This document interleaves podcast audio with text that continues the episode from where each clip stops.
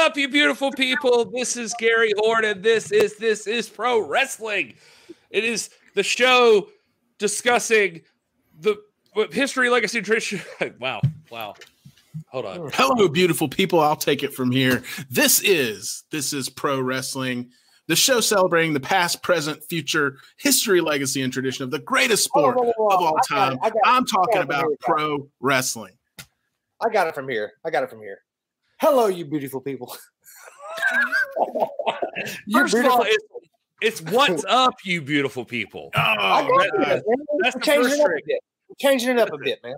Yeah, what's it's up? what's up, you beautiful people. This is Gary Horton. This is Pro Wrestling, the podcast or show talking about the past, present, future, history, legacy, and tradition of the greatest sport of all time, professional wrestling. And I am one of your hosts, Gary Horde. You heard at Hey, it's Will. Hey, Will. Hey. You also heard at This is Dr. Stinson. There he is right down there. That's this guy. Oh, that beautiful bastard. Oh, man. We are off a trip down to Grimsley, Tennessee to see some wrestling.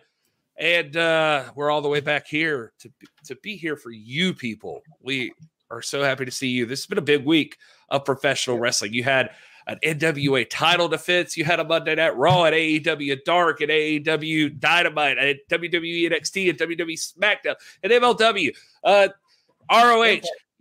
Impact. You had, uh, uh but, but most importantly of all, yeah, Mission Pro Wrestling Run It Back was also on Friday, and I hope that you all saw it. And if you didn't, well, we're going to talk about it. So you're going to know everything you need to know about it. So that's the the beauty part of this show. And uh, we're going to convince you why you should on February 6th tune in for the very next one because it's a big deal. Anyway, thank you all for joining us. We're so happy to see you, Woodland Goblin, Ryan Romano, Dr. Red, The Nation Show. Uh, who else am I missing in there? I don't know. But just a lot of you. You got James Lawrence hanging out in there. You got Brian Rosa up in that mode. Yep so many people, so little time. Thank you all for being here. And fellas, uh, let's see, where do we start? We talk a little bit about the trip. Uh, I think James Lawrence is asking, how was the show? Uh, so oh. I guess that's a good place to begin. So we'll start with on Thursday night, Will and I, Thursday morning, Will and I got in a car together and we got on the road to Grimsley, Tennessee, where we met Dr. Rob Stinson. And uh, we got to stay at an Airbnb. We uh, somehow. My bad. That's me. That's me. what is happening? I don't know, man. I don't know what happened. There's there's one rule, Rob. There's only one rule here, and that's mute your computer. one rule: STFU. That's the rule. Uh, so anyway, here we are, and we stayed in Grimsley, Tennessee. Actually, Cross Crossville, Tennessee, I think is where we were at, and we were there to see the champion, Nicholas Aldis. oh man, the national treasure, the dealer. He defended the NWA World Heavyweight Championship against Brian Pillman Jr. There was so much else that went on on that card. But uh, if you weren't able to be there, I can just, I'll start off by saying it was a blast. I had a good time at that show. It was a cool little venue. And we saw a lot of people that you haven't seen in a long time. Like we saw Sandoval. Sandoval was there. It was good to see him. It was good to see artist Brian Lang, who's a part of the hashtag NWA fam. He was there. There was just so many. Uh, Enzo was there. Uh, you remember uh, Bada Bada boom, realest guy in the room. How you doing? Enzo was there. Got to hang out with him a little bit, and uh, also the Cowboy James Storm was there. Got to hang out with him. He wasn't even the match. He was just there, hanging out. And uh, so it was cool. It was in the middle of nowhere, but it was kind of neat to see who showed up just hanging around. And uh, anyway, Rob, I'll throw to you first. This was your second time being there, but uh, points of note that you had from Grimsley, Tennessee, that you think we should uh, hit on?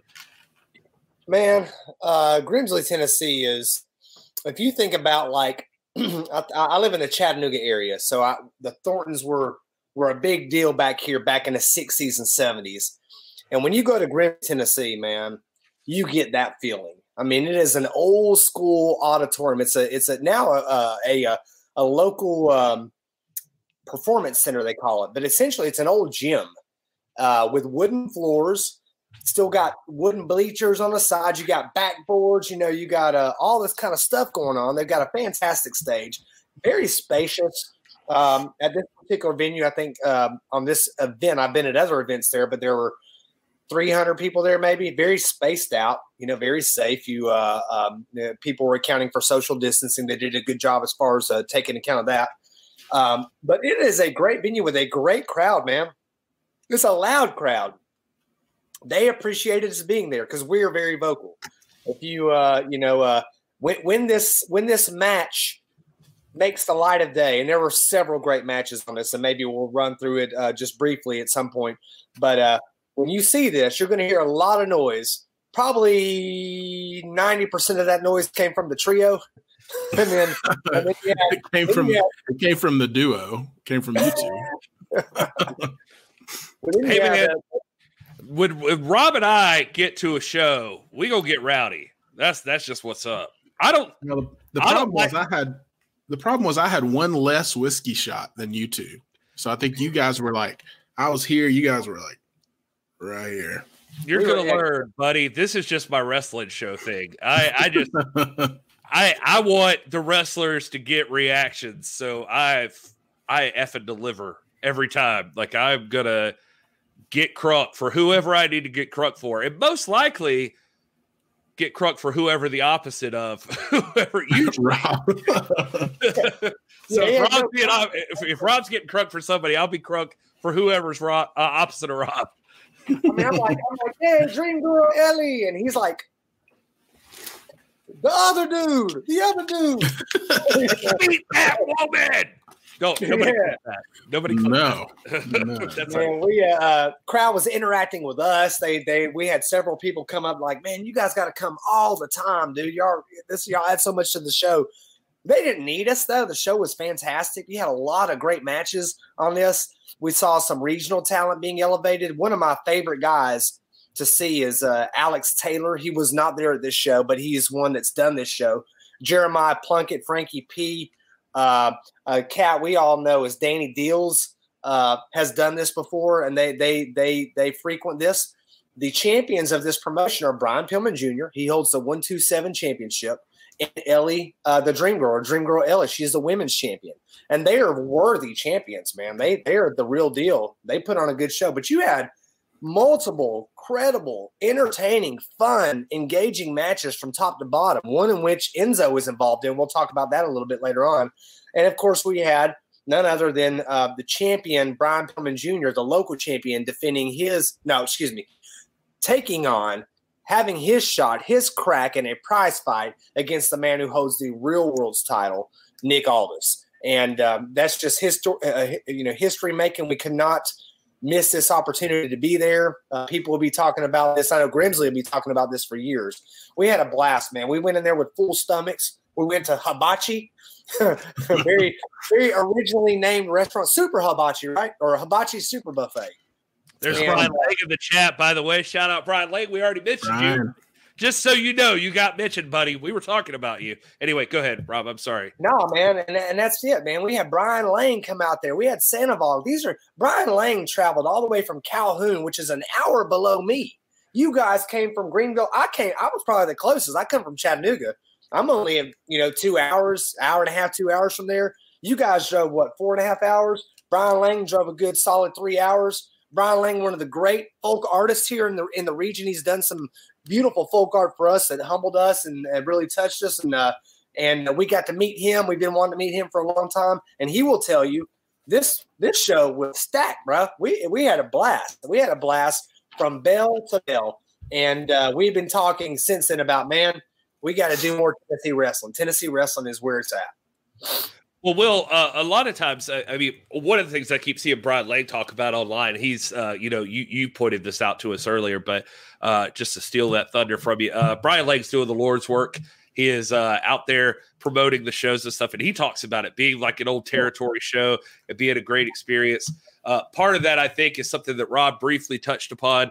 That uh, you never know who's going to be there. The event is so tiny that you can talk to pretty much anybody. Like you, you never know who you're going to run into. You never know who you're going to talk to. It's a really cool experience to be there. Uh, but Will, I think this was your first time in Tennessee wrestling, just as it was mine. What What were your thoughts? Oh man, I mean, it was great, man. It was. It's it's been uh, over a year since I've been to live wrestling. November sixth. Uh, 2019, I went to AEW Dynamite in Charlotte. So that was the last time I saw any live wrestling. Um, so I, I, was jonesing for it, man. I, I, was ready as soon as we had the opportunity to go and and you know sit front row and and watch the champ defend the title.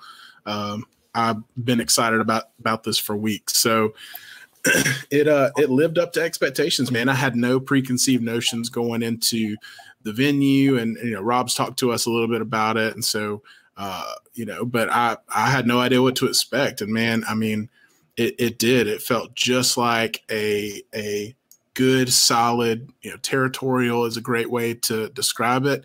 And the thing that stuck out to me was how well done it was. So I'm a production guy. I, am a I'm a uh, you know media uh, specialist and all that stuff. So I like when production is done well and stories are well thought through.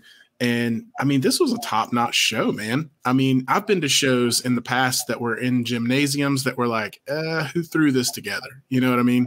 And there was no music, there was no nothing. And I'm not knocking shows like that, but for me, that's all part of the experience. And then one 127 pro wrestling, they've got the experience down. Big, huge screen, backdrop, loud music, good lighting. Um, great announcing, great, great talent, top to bottom. I mean, there was nobody in any of the matches that I was like, mm, maybe they're not ready to be here yet, you know, which is a lot of times, unfortunately, something that happens in local type shows. I mean, this was a very buttoned up, top notch promotion, and you know, you got look no further than who their champions are to establish that. Brian Pillman Jr., Dream Girl Ellie, these are these are established. These are people who have appeared multiple times on AEW um, people that are well represented across pro wrestling. Um, and so it was just a great experience, man. And and the thing that really stuck out to me was the the and, and that'll resonate with us and fans of our show is the reverence that they they give to the 10 pounds of gold. It, it was not a novelty match. It was not a, you know, something thrown in there. The night was built around the fact that Nick Aldis the real world's champion was here in Grimsley, Tennessee, you know, and that's that's how it's supposed to be.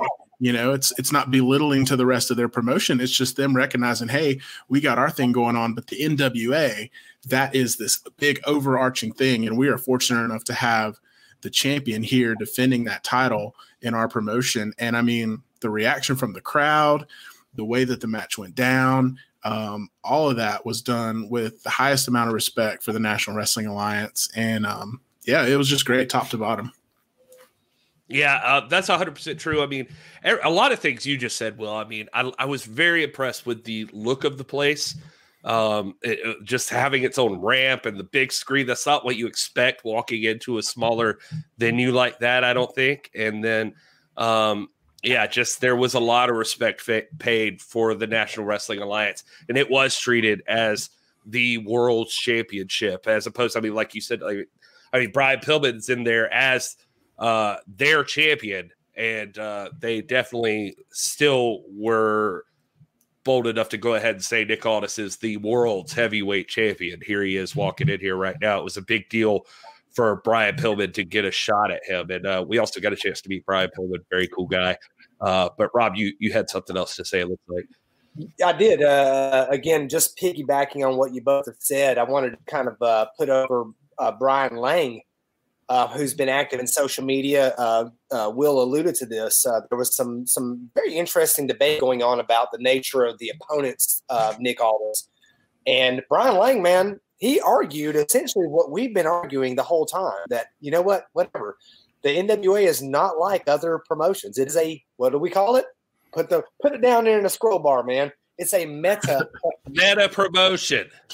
Hashtag meta promotion, guys. The NWA is not like beholden to a, a roster of its own. It is the belt that can, with uh, with integrity and with um, you know with uh, precedent, be taken anywhere in the world in any promotion and be defended as the legitimate championship.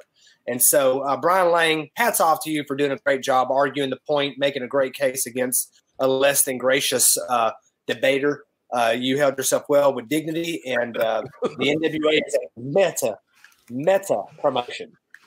Remember that, guys. There you go. There you go. no, and, I, and I'll say, I mean, you know, just so you guys can hear it from us, uh, there's a lot of debate. There's a lot of negativity. I mean, the internet wrestling community, unfortunately, there's going to be negativity no matter what you do. I mean, the NWA could be putting on the greatest shows known to man, and there'd still be people chirping on there. So, you know, it's not about going on and, and arguing, but uh, it is nice to have you guys in the NWA fam being beacons of light out there, realizing that hey, we're fans of pro wrestling. We're not we're not trying to to shape the business to our liking. We're just trying to enjoy. And what we got to enjoy Thursday night was a pro wrestling treat. There was nothing bad about it. There was no downside to it. It was an incredible, wonderful night of professional wrestling. And as a fan, if you can't look at that and appreciate it, then maybe you're not a fan. You know what I mean? Maybe you're maybe you're a, a criticizer or a, a, wrestling critic and not a fan. So that's that's that's my thing. And so I, I didn't really get involved in those conversations that I saw because uh, again, Brian Lang was doing a great job of kind of being our ambassador in there and saying, guys, just enjoy it, just be a fan. Um, and so as someone that was there, I can tell you it was a great event. It was a great night for for the National Wrestling Alliance for for the champ, and uh, it was just a fun time all around. I was glad I got to go.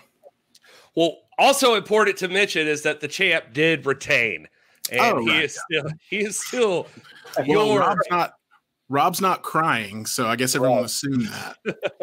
there, there's yeah. a footage out there of, of me having a near a near uh, widowmaker heart attack though, because there was a couple near falls. I mean, Brian Pillman Jr. was on his A game, and he took the champ to the limit. I promise you, uh, like like a like a credible contender should. And uh, you know, there were a couple of moments where I was like, "Oh my gosh, guys, uh, hey, hey, mom, I'm coming home," you know. But uh, as it as it was, champ, there's still the champ. This is the big one, Louis. I'm coming. I mean, you know, I don't think we any of us thought that that was going to happen. But what if, like, the one time that we all drive to Tennessee to see a show. That that's when the title changes. That would be that would have been crazy. Hey man, that would tell you to keep you on your toes. Like anything could happen ever. I I'll never forget. Uh, just uh, sort of on a side note, I I mean I used to watch WWE regularly, and Superstars was like the only thing I can get. And the first day that Bret the Hitman Hart walked out with the World's Heavyweight Championship of WWE like as the champion. It blew my freaking mind. And that was like where they announced it. He had won against Ric Flair on essentially a house show in uh was it like Ontario or somewhere like Toronto? Uh, I think I think it's something like that. Um, yep. But yeah, they did. It was not like a televised event. He won the World's Heavyweight Championship, and uh, man, I remember losing my mind. It was just like you never know. I remember Edge one time winning the Intercontinental title on a house show. And so every once in a while, WWE would like slip those in there. Uh, yeah, and it's interesting with NXT they had won it, or either Finn Balor or, or Samoa Joe won it at an NXT house show. It changed hands between those two, maybe a couple of times.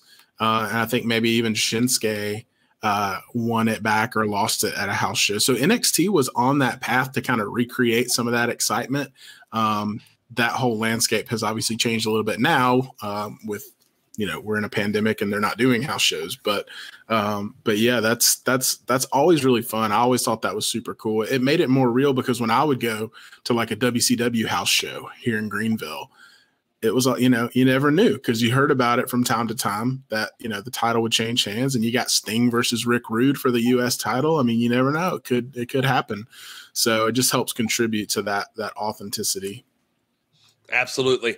Well, guys, we got a big show today. We got a lot to talk about, plenty of news to go through, plenty of recaps, plenty of whatever you want to talk about. Of course, we're going to talk to you guys in the chat room. If you're just joining us for the first time and you're watching, you're not in the chat room, just know on YouTube you can be a part of the chat room. It is live, just like we are. And these folks are talking and having a good time. And uh, we even hit a segment a little bit later on where we throw to them and let them discuss whatever they want to discuss. And we make our topics about all of you, the community. But uh, also, just want to throw in there that if you are new, make sure you subscribe.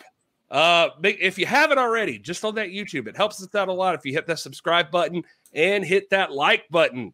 Uh, lets people know uh, that we're out here. Five star reviews on the podcast, on iTunes. That's a big deal too. Just any of those things. If you get some extra time, we will be eternally grateful to you.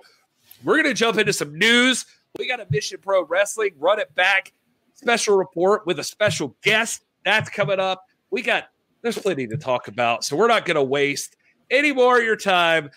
Fellas, let's get in the loop.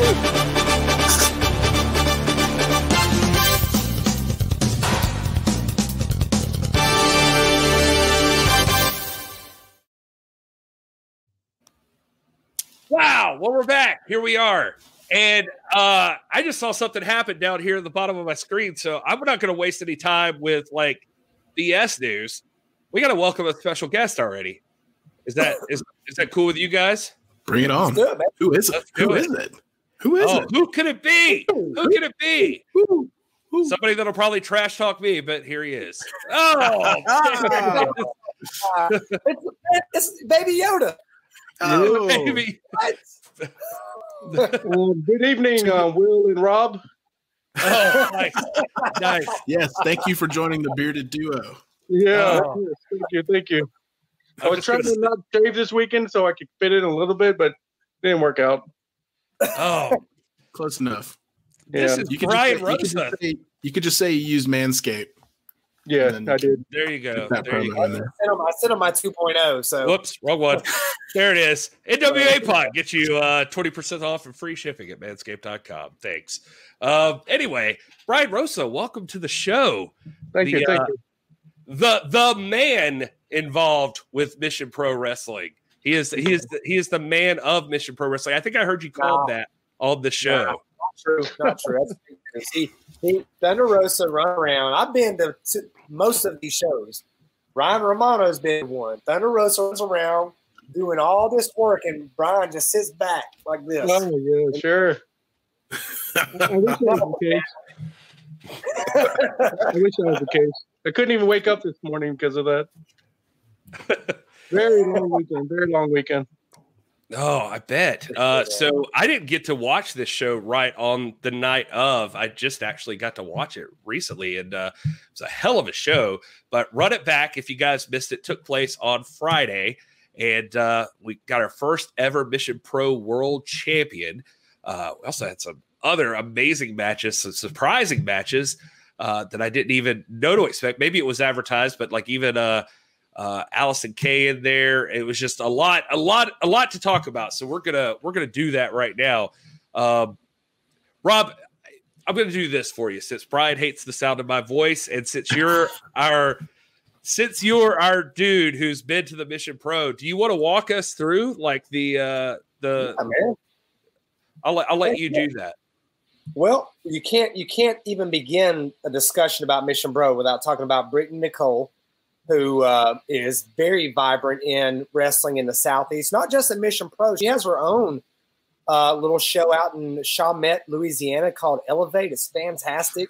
And she is uh, she is the brain behind that. And of course, her and Holodead on commentary, the one and only Shaul Guerrero uh, in the ring, looking amazing, has a fantastic voice, uh, doing the ring announcing. This is, of course, the daughter of Eddie Guerrero and uh, very close relationship with Thunder Rosa. She's a uh, it's just fantastic seeing her and seeing the generations carry throughout, and her love for this sport is is you just have to see her to know that uh, everything she says she feels, and she she does it with conviction. But we open this show, we open the show with a fantastic match between the current SWE Fury champion Miranda Gory uh, Miranda Gordy from Bad Street, USA. She is a Bad Street beauty from Atlanta, Georgia, against Killa Kate, who has over the last few months become one of my favorite women wrestlers in the world. And I don't know if you want to talk about this, Brian. Killa Kate versus Miranda Gordy. Well, at this point in the show, I really wasn't able to settle down that much to watch it, but I did watch it on the replay. Um, as if you know, as you you might not know, but actually uh, Miranda Gordy lost the title the following night, so she's no longer the SWE Fury right. champion. Um, but during that match with Killer Kate, she really um, displayed dominance and took her to town. It was about an eight minute match, um, pretty solid opener. Um, like I said, I wasn't able to enjoy it live right away because we were still, you know, the first shows, first two shows is always kind of hectic getting things in order and stuff like that. But um, they got the crowd going. That was kind of the you know the start off that we needed. So I really um, enjoy the match on the replay. There were a lot of debuts uh, this week on Mission uh, uh, on Run It Back. Uh, it was pretty impressive to see. It's always cool to see new faces come in, and uh, and of course we've got our favorites that we get to see every time that we hope to keep seeing. So it's gonna you're gonna make it tougher the more people you bring in that we fall in love with. But uh, the Miranda Gordy, the, the, cool part about this match was they they did a classic like Miranda Gordy is just too powerful for Killer Kate or Killer Kate, and then Killer Kate is uh, for those of you who don't know a submission specialist. She's she's like very technical, very good, like uh, Brazilian Jiu Jitsu trained, like just uh it, it, was cool seeing her try to work around her. At the end of the day, it wasn't enough. Uh, Miranda Gordy coming out on top in this one. But uh, I, I, thought it was a really cool uh, start to the show. I mean, that's I guess technically the pre-show, but uh, it was a it was a fun match. I I, I don't. Uh, I, I think I'd forgotten that this match was even happening, so it was a nice surprise for me. Yeah, when you have nine matches taking place, you kind of forget a couple of them, you know, because you're usually highlighting four or five of them. But um, not to take anything away from the SWE champion, or former champion, you know, but um, putting together nine matches, you have to formulate when to put them on the card, and you know that kind of they just kind of fell into that place. So usually, like by the time you finish watching the show, you kind of forget about the first two or three matches. But I think they still did a great job. Yeah. Yes. I, I'd be remiss if I didn't point out a couple things. One, that we did have a special referee in this match, and that is Bert Dixon, who is, we've mentioned, as far as I'm concerned, one of the three brightest young stars in um, uh, uh in in MPW, along with Maddie Rinkowski and of course Rachel Rose. I think Bert Dixon is in that trio of, of names that you're going to see throughout. You're gonna, it's a matter of time before you see them appear on AEW Dark. Of course, they're going to be in MPW for a long, long time. Also, uh, wanted to point out that uh, the SE, SWE Fury Championship that is something that for our viewers has a deep connection to uh, the NWA. The current SWE Fury Men's Championship is held by, can anybody guess? Oh, yeah. Will jumped right in there. Yeah. Well, I didn't I didn't know we were playing trivia, but yeah. That's yeah. one point for me. well, so we move uh, we move past that match. Again, a fantastic opening match. This is the pre-show, guys. That's how it is. You always get a pre-show match. Uh, past pre-show uh, alumni include Jasmine Allure, who's another one of my favorites. Man, she's just so gosh unlikable. I mean, she's so unlikable that you love her. You know what I mean?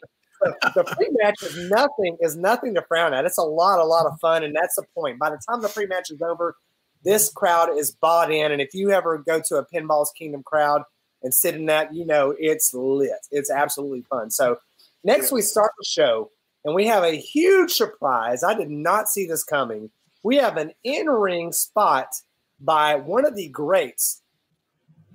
Among the greats right now living and active are Jazz, who may be the greatest. You got Thunder Rosa. You got Medusa. And who walks to the ring but Medusa? Go ahead, Brian. Well, Brian, yeah, this was surprising. Now, I'm, I'm going to say, like, you guys, I can't believe you held back on this one. Sorry to jump in there, but this one blew my mind that you had Medusa. And, and when you talk about women's wrestling, I mean, this is like top notch get it feels like for your show well you know how it was actually easy to keep it a surprise is because actually none of us even knew about it not even me so um, not even thunder um, no one actually knew about it it was talking on y'all's podcast and another podcast where I was talking about bringing monster trucks on. And oh, if I well, I can't bring a monster truck until I find a monster truck driver. So someone was actually working on getting a monster truck, and they got a monster truck driver with Medusa. So mm-hmm. it was actually like me just talking smack on there, got somebody interested in bringing her over for us. So that was a pleasant surprise. You should have seen all the girls in the pre-show.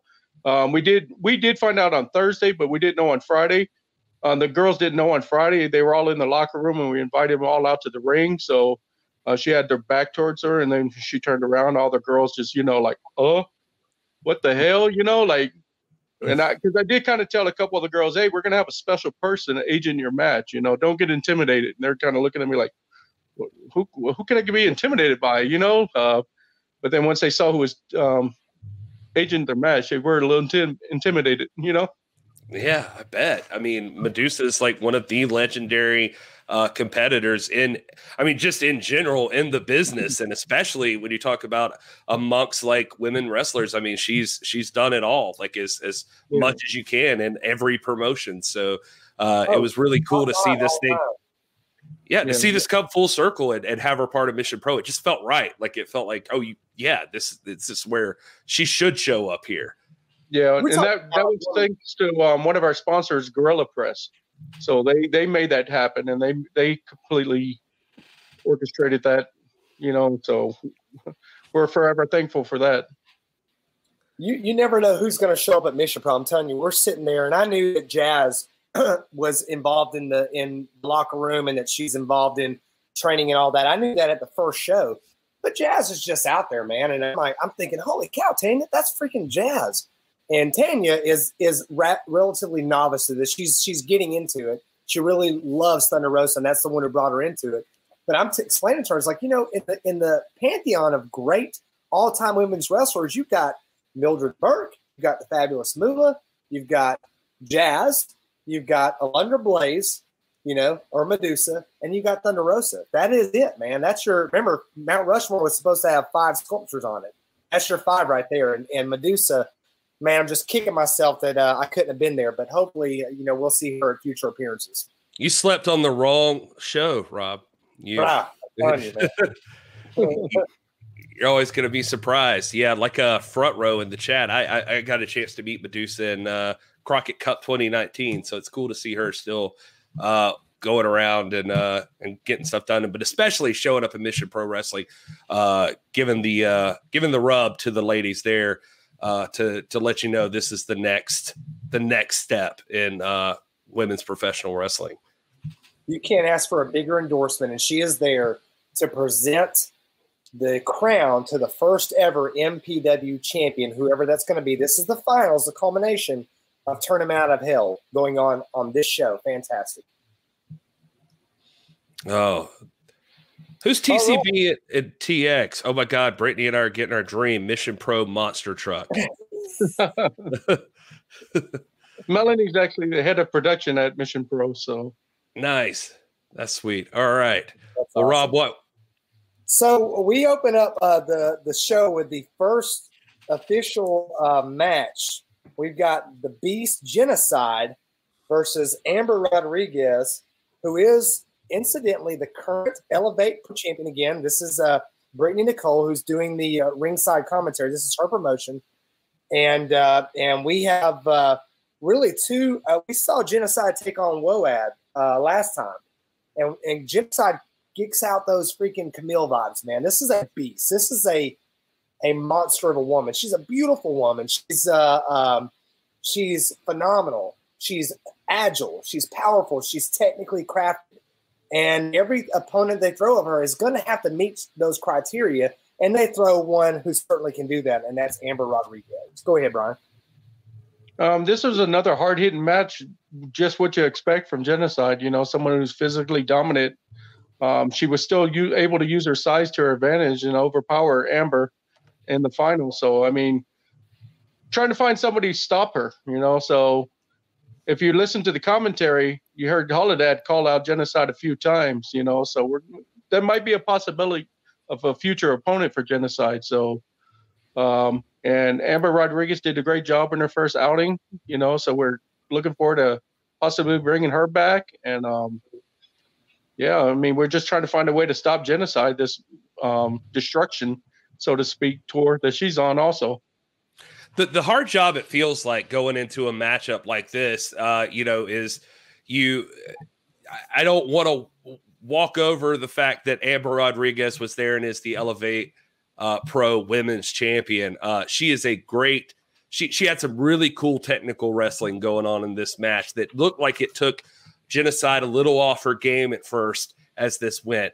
But as it's been through every show so far, when you get into discussing a genocide match, uh, it, it well, it becomes just that. It, it becomes the genocide match. Genocide is such a specimen and just impressive to see in the ring, and you just can't help but and, and like Brian said, I mean, nobody's been able to beat her so far. So she is she is certainly a special attraction in Mission Pro Wrestling, and it's part of the reason you want to pay attention and watch because she's just incredible to see in the ring. I thought Amber had her for a few minutes, but it's like once she she gets uh in tune with your game, uh genocide is pretty much impossible to stop. So I Brian, how do you like when, when you're when you're going out there and you decide you want to find somebody to stop her? I mean, I, I was calling.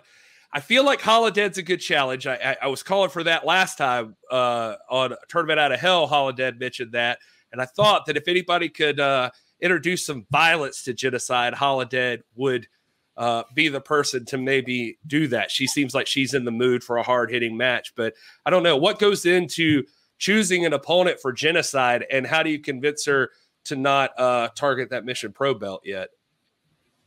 Well, she hasn't expressed any interest for the belt, so to speak, yet. So it's kind of like that monster in the waiting. You know, she, you might want to hold off on that. You know, tease it a little bit, see if she can make it through all of her opponents first. Maybe you know, seven, eight opponents before she goes for that belt. But you know, when she goes for the belt, I'm pretty sure she's gonna have a very good chance of taking that belt. So, no, no, um, no offense to La Rosa um, or whoever won the belt, but um, what is Rosa and Lacey, but um, you know, but, Andre um, the Giant. The people would always say that Andre the Giant was was was the competitor that at any time that he wanted, he could go in there and do what he wanted to. But he was such a beast that that wasn't his primary concern. And I'm thinking right now is just like just fanboying out here and, and doing like dream matchmaking for the future, uh, celebrity, you know, dream booking. I'm thinking, gosh, man, look at the possibilities with genocide. Obviously, Holidead is one that we that that comes to mind. But do you think La Rosa Negra, not to spoil anything, but of course, I mean, at some point they're on a collision course. What's going to happen in that inevitable getting up morning when genocide and Thunder Rosa go toe to toe? I mean, those are the things; those are the possibilities that are out there with this with this roster, and genocide is very much a, a, a key part of that. Yeah, yeah. Uh, Ryan Romano in the chat, by the way, just saying he'd like to see uh, Lacey Ryan in there. So just another name yeah. to throw out there to get in the ring with genocide. Yeah, I mean, I mean no, no, matter who she faces, it's going to be um, a very big challenge for them. You know, maybe we have to bring in someone if Holidead don't get the job done, maybe we bring in someone like Camille or somebody like that. You never know. That's the obvious one that that would get tossed around. Like uh, people people are interested in seeing that. That's a uh, I don't know, man. That feels like a main event someday. That that's a that's a big match. It feels like. You never know. That feels like about an April, about an April show. About April. I mean, y'all, y'all right. talked about matches on this card before, and they seem to happen on Mission Pro, so you never know. there yeah. it is. We thought we thought Rob was doing the booking for a while. Hey, maybe, maybe he is. You hey, know. Hey, um, man, that's, this, the, this, that's, the, that's what they do out in the shed. man, we got there hey, unspeakable things happen out in the shed with the water hose. right, hold, hold on, that, that, didn't sound right. hold on now. I think it sounded how you meant it. No. um, next match, man, really a good match, dude. I this girl, Rache Chanel, a fashionista, all the way from Paris, France, taking on Red Velvet, who is the prize student of La Rosa Negra, fresh off of an AEW Dark victory against Dani Jordyn. We're seeing her pop up everywhere. She is a Mission Pro uh, alumnus. I think she was on the very first Mission Pro show that we went to. Um, this match, you got two superstars in this match right here. I'm telling you, man. Just small, petite, athletic, fast, chirpy uh, women going at it, man. And one of my favorite matches of the night. Chanel, Chanel was cool to see, but uh, like I mean, no, she was great. Don't get me wrong. I, I, I don't want to. I don't want to overlook that. But I, I just have to say, like, uh, and Brian, I'm sure you've noticed this. I, I, I think, unless I'm crazy, Red Velvet, something clicked with her in like the last three or four months that she is, she just became a star. Like she just yeah. something, something major happened. I mean, I liked her the first time I saw her. I mean, she was cool, but something's happened over these last few months that she's like, I don't know if it's her trips to AEW or the time in Mission Pro or where exactly it clicked, but something turned on with Red Velvet. And now she is like, she's ready for like top notch billing, it feels like. Yeah, I would like to think it's a combination of both because, you know, at MPW, she's able to get a longer, longer matches and be able to like showcase her talent a little bit more than she usually does at um, AEW. But even at AEW, she's starting to really make a name for herself, you know, um, tagging up with Brandi and being in some of the the bigger storylines. So you you never know. Um, and this this match to me, I didn't have a lot of um, say like um, expectations going in, you know, because I seen Rache Chanel on AEW, and I really wasn't like, oh, okay, that's kind of a corny gimmick, you know, like if, how's this going to work on our show? Um, and she's wrestled before with us on for a baseball gimmick. But I tell you what, like on this match, this is when the show officially started, you know, because this is when the crowd really started to get into it. They really started to wake up. They were really entertained by Rache Chanel's t- antics, you know. And then with um, Red Velvet's athleticism, you know, this would this could possibly be one of the matches of the night. It was a really dark horse match that I was really like, wow, they're really entertaining the crowd. They were really playing to the hard cam. They were really, you know, like Chanel was looking back at the hard cam every time she did something. So people on title match who could watch it when the stream wasn't going down um, were really able to enjoy that, you know. So um, I was really impressed by both of them, you know, and um, would definitely love to have both of them back. I'm pretty sure we'll be seeing them in the future. And then um, I know for a fact that Red Velvet has some big stuff coming up on AEW, and um, just stay tuned because I definitely think that she's uh, definitely one of the women on the rise that you're going to hear about a lot of stuff about her for years to come. You know, she's had a, a great trainer, um, other great trainers working with her. Dusty works with her now. Um, I mean, Dustin. Um, so huge, huge things ahead for her. Yeah. Um, it, it, and, well, go ahead, Greg. No, you, go ahead, man. You don't know, uh, Red Velvet ends up uh, pulling out this win at about the eight minute mark. She has a uh, she has that standing drop kick to the face that she calls the just desserts. Uh, after having survived, I really love the name of this maneuver. After uh, having survived a near fall, after taking the designer boot, which is Rache Chanel's uh, maneuver to the face. Um, man, great match, dude. Like like Brian said, maybe maybe contender for match of the night. I, I, was just going to throw in that, that that Brian pointed out a uh, really cool part of it that I did like, and that's Chanel's uh, facial expression. She just she just had a lot of that going on, and that was that was cool. It added a lot to the match. But uh, yeah, um, again, uh, the the I don't know. I, I I I always worry about like I feel like I'm stepping on somebody here, but like it's just Red Velvet walking out there this time. Something clicked with me as she was like entering the ring. I was like, man, she just like the charisma level just skyrocketed with her. I was like, something's different. Like there's just mm-hmm. she's just hitting on all cylinders right now. Like she's she's she's doing it, man. I'm I'm really impressed. But anyway, go ahead, Rob. Sorry. Is, is Will over there? I haven't heard him. I'm here. I'm here. I'm just taking it all in, man. I'm you made him nervous, Brian. He's running our algorithms, man. We're we're at uh, we're at it's it's the hat. It's the hat, right now, I can't. So it's just. Oh man, the show goes on. You th- you think it's going to let up after a match like uh, Red Velvet and Rache Chanel? Well, you're mistaken because in this next match, I'm going to tell you, everybody was kung fu fighting. One of the mainstay favorites at Mission Pro is the young, talented, very entertaining Jenna Lynn taking on newcomer, first time ever in Mission Pro, first time ever in Texas wrestling, if I'm not mistaken. I could be wrong about that. But Aaliyah Mia Sweets, who comes out, sanitizes her hands. Why is she doing that? She's obviously, you know, free of COVID. You can't participate in Mission Pro unless you are. Well, she's sanitizing well because she's coming out to the ring, throwing out treats to the crowd, throwing out candy. She's Aaliyah Mia Sweets, after all, right? And uh, uh, and then we have one of my favorite personalities. We don't really talk a lot about her because her job sometimes is to stay in the background. But we have referee Phoebe wearing the, the peace sign pajama pants uh, coming in to officiate this match between one of my absolute favorites in all of Mission Pro, Jenna Lynn, and Aaliyah Mia Sweets. What about it, Brian? I feel like I feel like we're going to talk about Phoebe a lot here in a little bit, but well, yeah. Phoebe had a lot, a lot of involvement in tonight's show, last uh, Friday show. Uh-oh.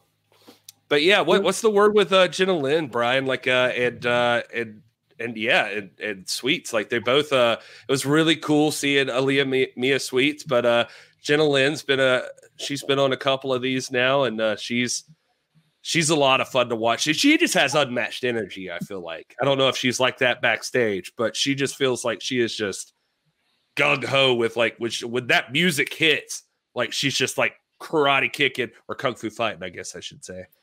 Actually, she's kind of like the opposite. When she's backstage, she's very quiet and very subdued. So I guess she's she saves all that energy when she comes out to the ring, you know. So when she comes out to the ring, she's just ready to go. See her bouncing up, doing the kung fu fighting stuff, and just ready to kick some butt. Which I'm very happy that she was able to pick up. She's been on every single Mission Pro show, and she's been on pretty much most of the other shows I used to um, be the promoter for. So she, this is the first time she's actually ever won a match at any of my shows. So this is, uh, this is kind of like you know it's it's time you know yeah it was a big deal for her. Yeah that's what she is. She's the kind of the unsung hero and she's the she's the underdog the the eternal underdog. Very talented yeah. very capable but she's very little too. I mean she's gosh man she's barely five feet tall if you see her in person. And you know you, you every now and again you'll get a rachel rose who's who's a tall girl a genocide. Most of the women, including Thunder Rosa, I would not characterize as small, but more so with Jenna Lynn. She's a short girl, but very athletic, man. She is all over the place. She's a like like old granddaddy used to say, she's a whippersnapper. Oh, yeah, whippersnapper. granddaddy said that. granddaddy said that, or you say that, Rob? Now, granddaddy, oh granddaddy, granddaddy Marshall said that. I've heard you say that, but go ahead. all right, so um, Jenna Lynn gets this this win, man. I'm so happy for her because again, I've seen her a couple times. This is the first time I've seen her secure a win in person. Then we move to not the climax of the night, but probably the emotional climax of the night, because we have um, a match with a woman who's been a mainstay. She's very involved at Mission Pro. Very involved in Texas wrestling. Very close to Thunder Rosa. Very close to Phoebe, obviously uh, having uh, tag team with her in the uh, tandem of Fun and Sexy. But we have Thunder Rosa versus Baby D in what will be Baby D's final match ever. Baby D had an in ring role at uh, the very first Mission Pro show. Um, um, Hell Hath No Fury. She did some announcing and, and other things. But she has been a personality. And if you go back and just YouTube her, she is a very fun, very, very um, you know, she's a bigger girl. She makes no no bones about that. She celebrates as she should. This is a woman who can work. She can work, and I'm gonna tell you right now. We're gonna run down our matches of the week here in a minute. You're gonna hear about this again. This match was an absolute treat.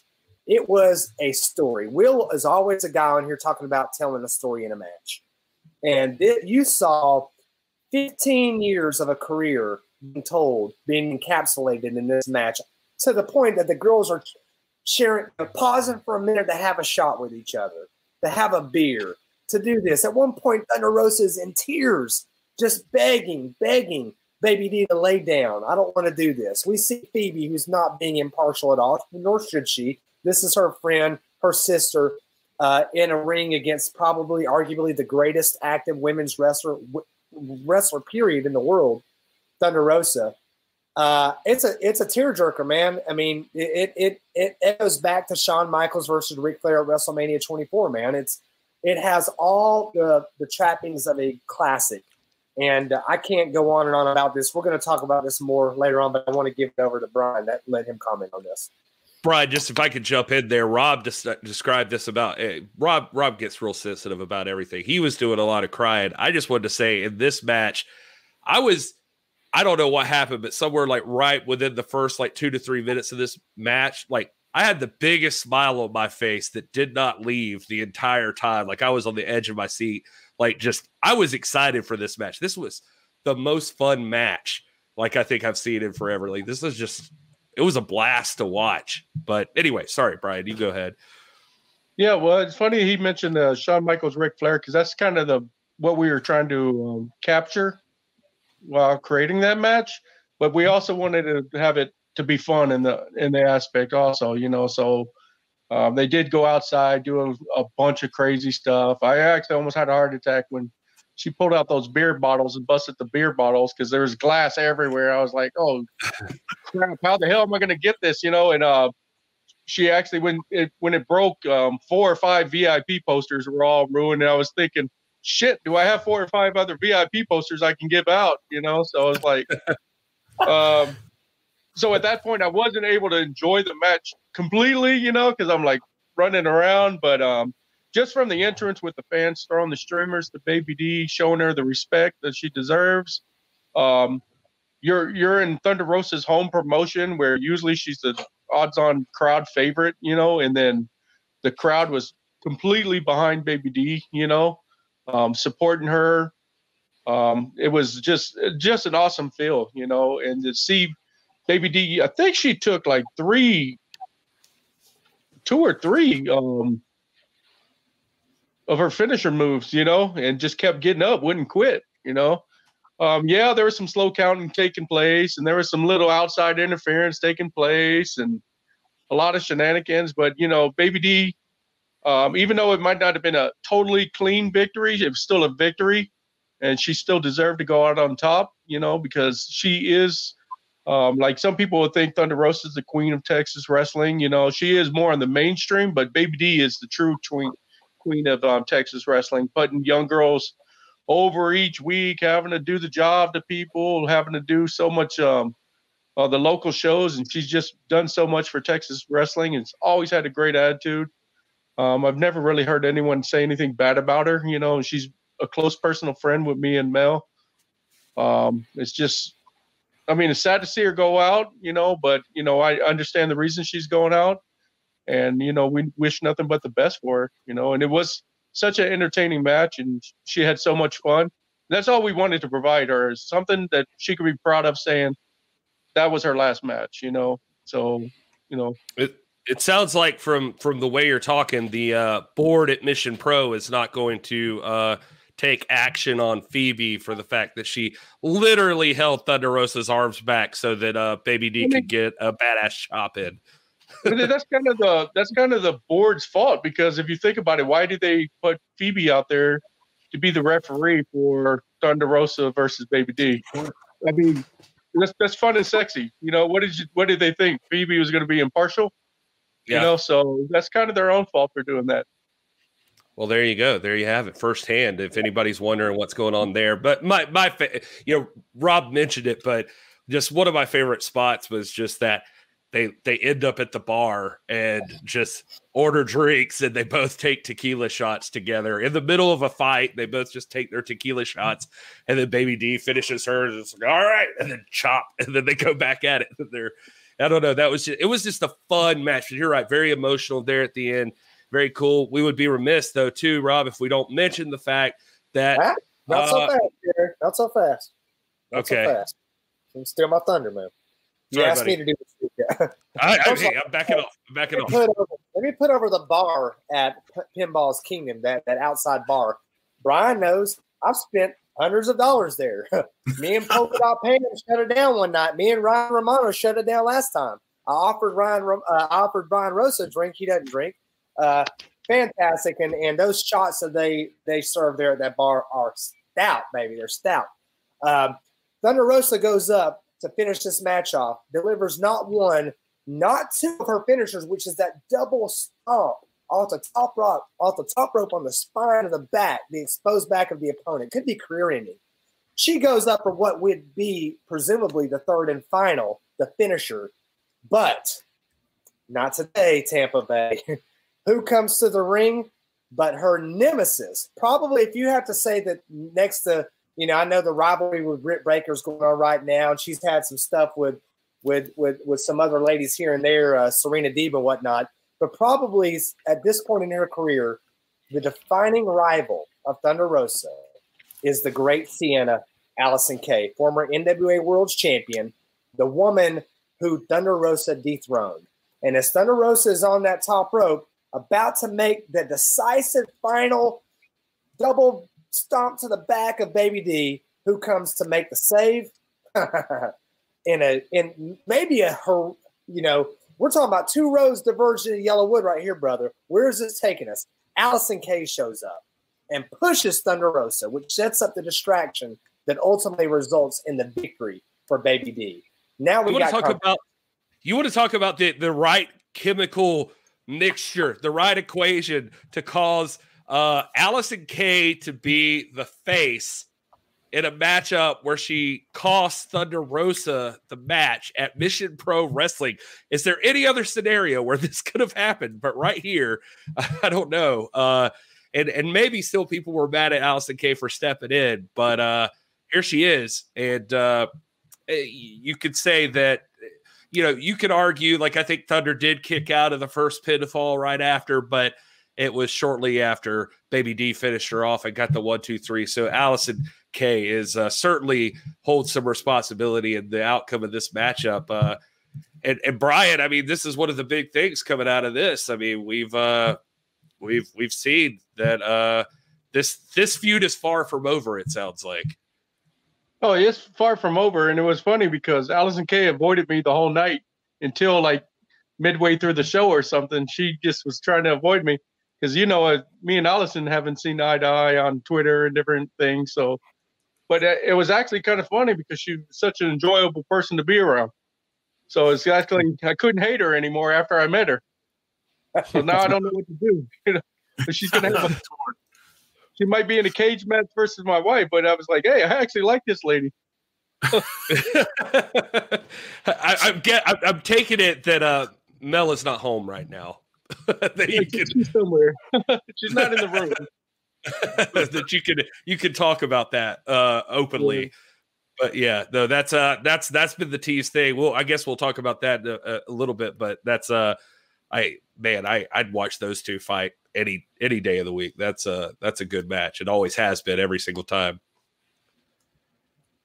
Yes. Well, this uh this brings us to intermission. Uh very whew, emotional first half of this show, and you're thinking, gosh, how can we even continue? If you would have ended the match, ended the paper with that, you would still you would have no one would complain after that match with Baby D and Thunder Rosa.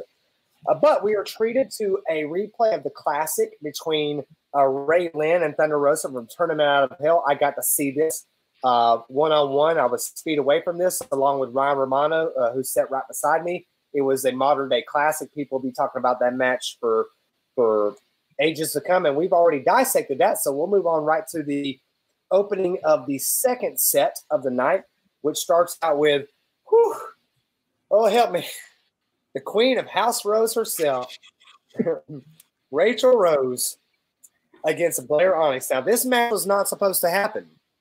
Uh, in fact, uh, Elayna Black, who uh, has no love loss for Rachel Rose, was originally scheduled in this match, uh, and it was supposed to be a no disqualification match.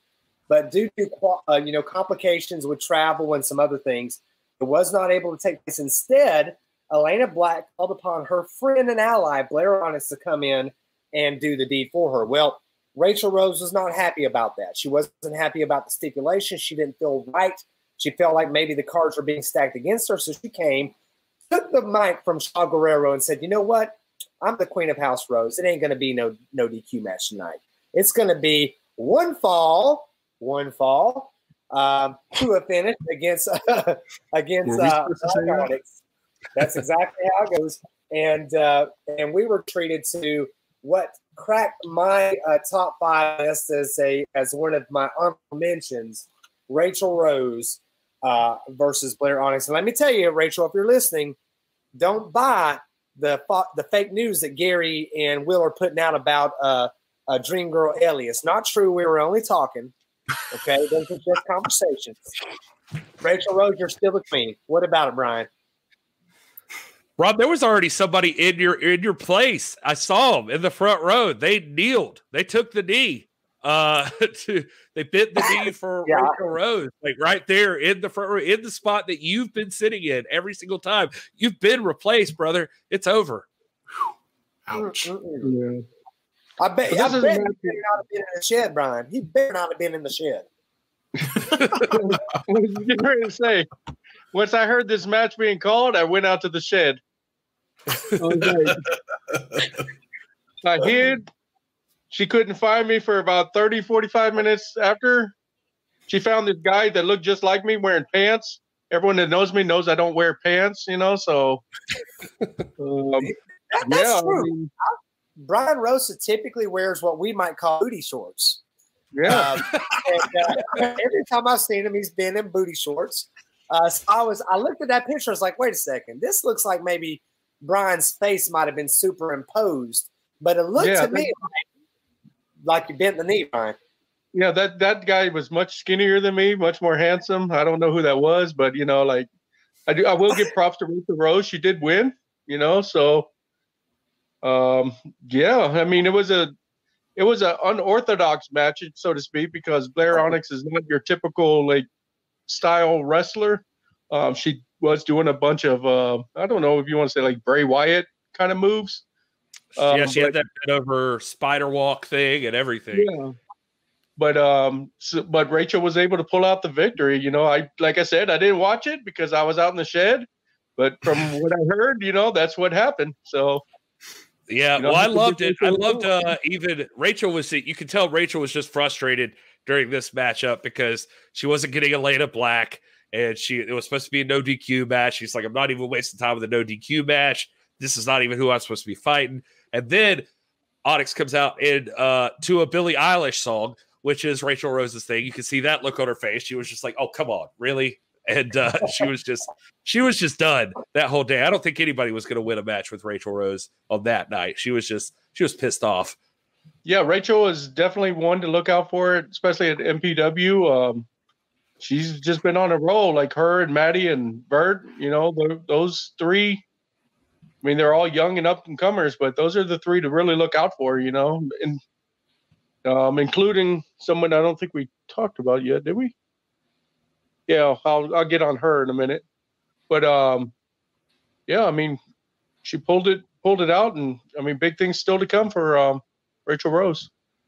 I wanted to point out that uh, Vert Vixen left this match. She ref several matches tonight, and there were a, a, multiple times where there were some exchanges of words between Vert Vixen and uh, Rachel Rose. Obviously, no love lost there. And you again, like Brian's saying, when you talk about the the young crop of talent that's going to be the future of this promotion. Uh, I mean, Thunder Rosa is not old, but she is a veteran and she's an established veteran. But those young talents that are going to carry this promotion on into the next generation are going to be Maddie Wrenkowski, um, Vert Vixen, and Rachel Rose. So you got the big three here uh, in conflicting roles with Vert Vixen, who called a great match. She called it down the middle every time she was in the ring tonight, but you know, Rachel Rose demanded that Vert hold the ropes for. There was some eyes and, and some glances casted, and then there at the end, Rachel Rose had a word, a few words to say for Spitz. And so I'm thinking, shoot, man, if we don't see if we don't see Maddie and Rachel Rose at some point soon, it's we're it's destined to be Rachel and Vert Vixen. That's got to happen. So maybe maybe the maybe the oh, April, May, June show, the June show, we see Rachel Rose and Vert Vixen. I love yeah, Rob just jumping in to book these shows for you, Brian. You just take you just take a nap. Rob's got this. Yeah. Hope you're writing all this down. yeah, while you're at it, find me some female referees because we're kind of short on that, you know. So Rob's gonna show up in a wig and Man, a wig I'll, and a Footlocker shirt. I'll, I'll, do that. Yeah, I'll tell. Originally, um, you know, originally Vert wasn't even scheduled to be on the show. She was booked on another show. So um, once that show canceled, we were able to, you know, I had to find a way to get her in somehow. I couldn't get her a match because we already had nine matches. But I was like, "Hey, you want a ref?"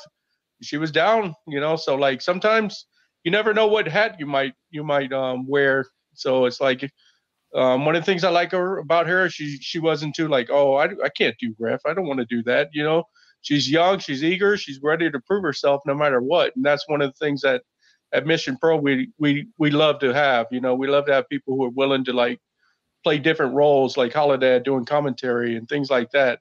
It just shows um, their versatility and when they're able to do stuff like that, besides just typically wrestling, it opens up doors for them for other opportunities in bigger companies. And hopefully, they the other. Well, I know for a fact the other companies are are watching because someone, uh, not to say bigger, but you know, someone more influential in the wrestling business tweeted out something about Mission Pro, and I was like, oh, they are watching. So who knows? They might bring her on as a ref to start or something, you know. So it's like, um, never say no and always be willing to do different stuff. And you know, Vert was willing to do that, along with Phoebe too. Yeah, yeah I, Phoebe did as well. I know you have an insider's perspective, and and that and that might always not give you the most universal universal perspective because we we approach this and we're just marks, man. We're just fans. We just love the bit. We, we love watching as fans. You know, we we've established friendships with you and other people, and that's a treat. But we don't want to pull the veil back too much. We get we want to see what people are saying, and I'm gonna tell you, they're watching. Mission Pro is one of the coolest things in the world right now, and I promise you, they are watching. So any any exposure that people like Vert Vixen and Maddie and you know I see Jasmine Lord's name. We're going to talk about her here in a second, and and Rachel Rose Get. It's great, but you guys are doing the Lord's work, uh, promoting what is one of the coolest promotions, just as intriguing as anything Ring of Honor is doing or Impact or anybody else. Uh, there, I promise you, they're watching.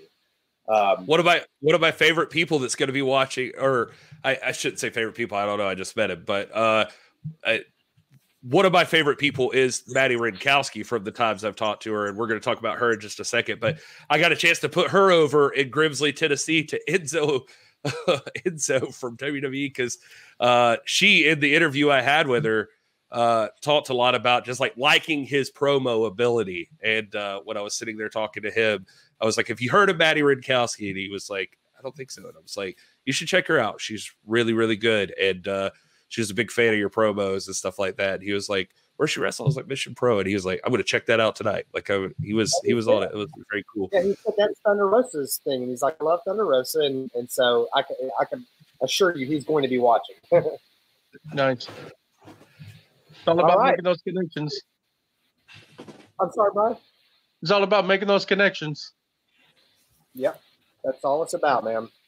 Next, we have a uh, what would be considered a main event in any other arena that weren't this one. This is definitely a semi-main event, but we have the Puro Pincho title match. The current uh, uh, uh, Puro Pincho champion, Maddie Wrenkowski, beautiful title belt, by the way, taking on Jasmine Allure. She's another one. If you got to throw a fourth talent in there as, a, as part of this young crop, that's the one.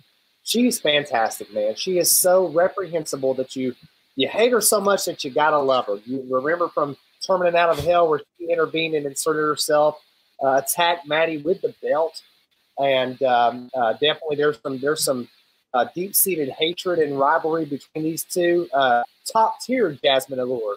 Um, and they go at it in a match that I've been waiting to see, and this was again another treat. What about it, Ryan? I mean, these two girls looked like they wanted to kill each other. You know, these they were going at it hard. Um, their strikes were looking strong. There was no weak shots being delivered. Um, there was no holding back in anything. I wasn't um, not not to spoil anything, but some big things are coming for both of them. So I, I was expecting a little bit of holding back just because of what the opportunities are ahead. But it was like they just went at went at it toe to toe, and you didn't know really who was going to win. Um, I actually thought Jasmine was going to pull it out, especially at the end when Maddie um, was on the ropes and she she took an awkward bump down at the end, you know, and I thought that Jasmine was going to capitalize on that. Mm-hmm. Uh, but somehow Maddie was able to pull that off, you know. Um, yeah, Vert was the referee for that, right?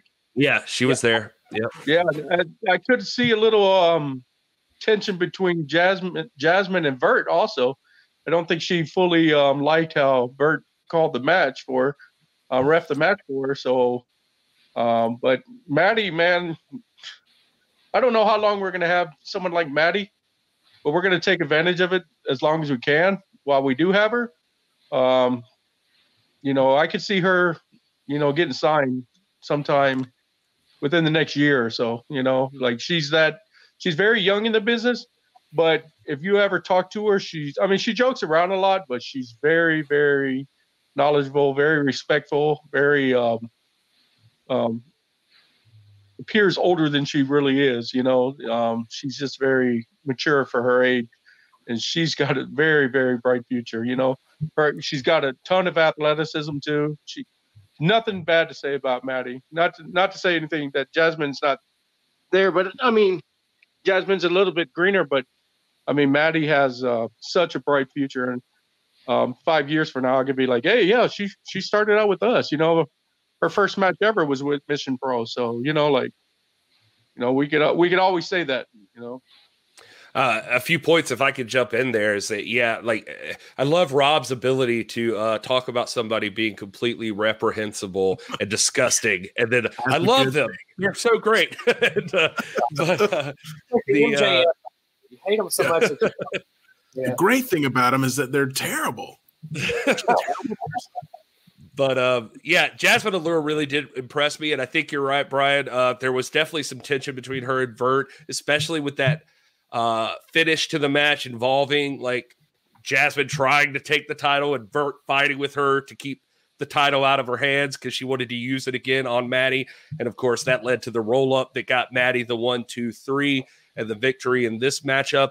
It's cool for me to hear you talk about Maddie like you do because uh, it, it, lets me know that uh, I don't think we're alone in as much as we put Maddie over and as much as we talk about Maddie, ever since that first time interviewing Maddie, I thought like, I, I don't know. I, I, I guess you see it too. I mean, there, there's something like that. There, it, it's like that intangible. It's like that that weird thing. Like Maddie's got something that like just not everybody's got. That like you just think she's she's she just radiates something that people are going to latch onto, and you can't help it. And especially I think, in a like a babyface role, even though she's playing someone who should be a heel for all intents and purposes. It feels like because she's got that Kardashian thing going on and she's got that way she stands. But to see her walk out in the in the Mission Pro stage uh, on Friday night, I mean, she had the chance. She had the the crowd behind her. She had like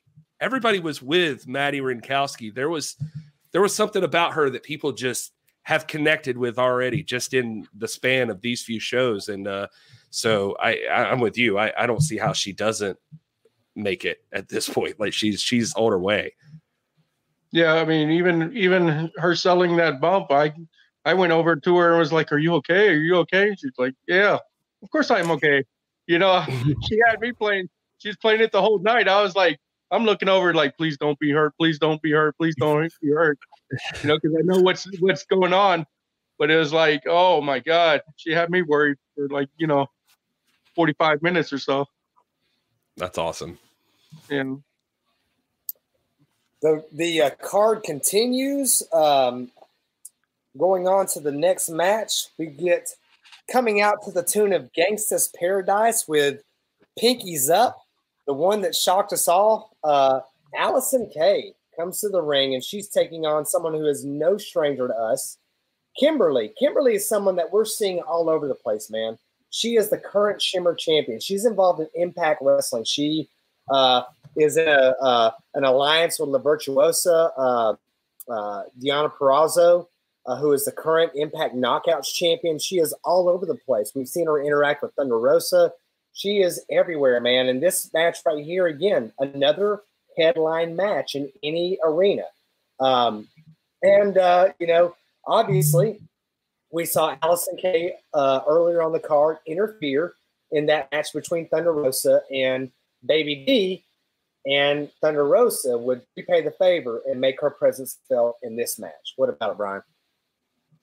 Um, this is definitely a match where you could tell both of them were like super vets. You know, the way they work the crowd, they work, way, they, um, their facial expressions, um, everything about it. The way they, they sold everything, you know. Um, I was hoping that a lot of the girls who were in the back, you know, especially the younger girls, would be out there watching that match, you know, because those are definitely two women that um, the younger ones can learn from, you know. So I thought it was very entertaining match. You, you know, the outside interference with Thunder um, was kind of like payback, so it was really um, that, you know, was able to tell stories for future shows and you don't really need to tell stories for future shows with those two because they're always telling stories. There seems to be, um, not to take any way, anything away from the the Baker feud or other feuds, but I think Allysin Kay might be the top feud for Thunder Rosa. You know, and then Kimber Lee, you know, she was very um, enjoyable to watch. She's a, like you said, she's Shimmer champion. She's done so much. Um, they definitely didn't disappoint in their performance. Yeah, uh, I would agree. I mean, uh, I would say so far, yes, this is the this is the hallmark feud with Thunder Rosa. I think that Lindsay Snow has the potential to be that uh, as the years go on. But so far, man, it's Allysin Kay and Thunder Rosa, and to see her and uh, Thunder Rosa interact here to set up the potential showdown. Uh, and uh, I, I, guess we're not doing a show in January, but in February, Mission Pro returns to Buda, Texas, and I can't. I mean, I can't. I got to address the elephant in the room here. Allysin Kay has called out Thunder Rosa and wants her in a steel cage, Brian.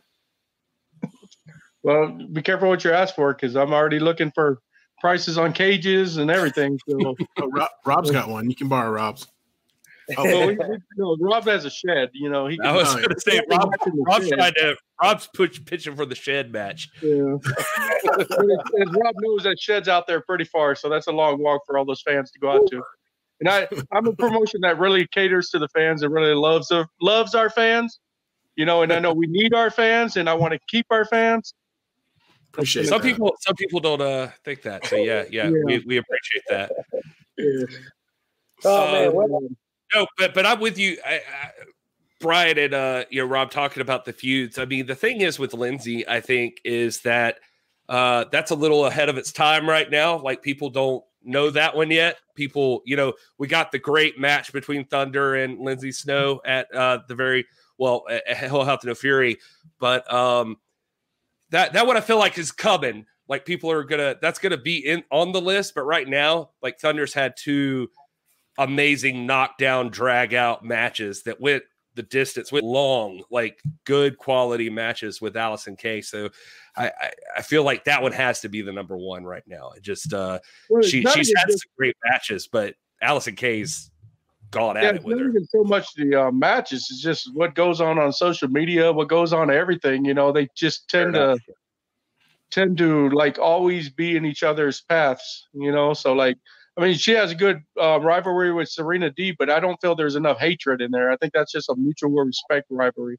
And with Lindsay too, you know, I don't I don't feel there's that that that fire yet to be like, oh, I want to kill this girl, you know. But with Allysin and Thunder, you just like know that they're in the same building, they're gonna go after each other, you know, like they just they both want to be the alpha female, you know.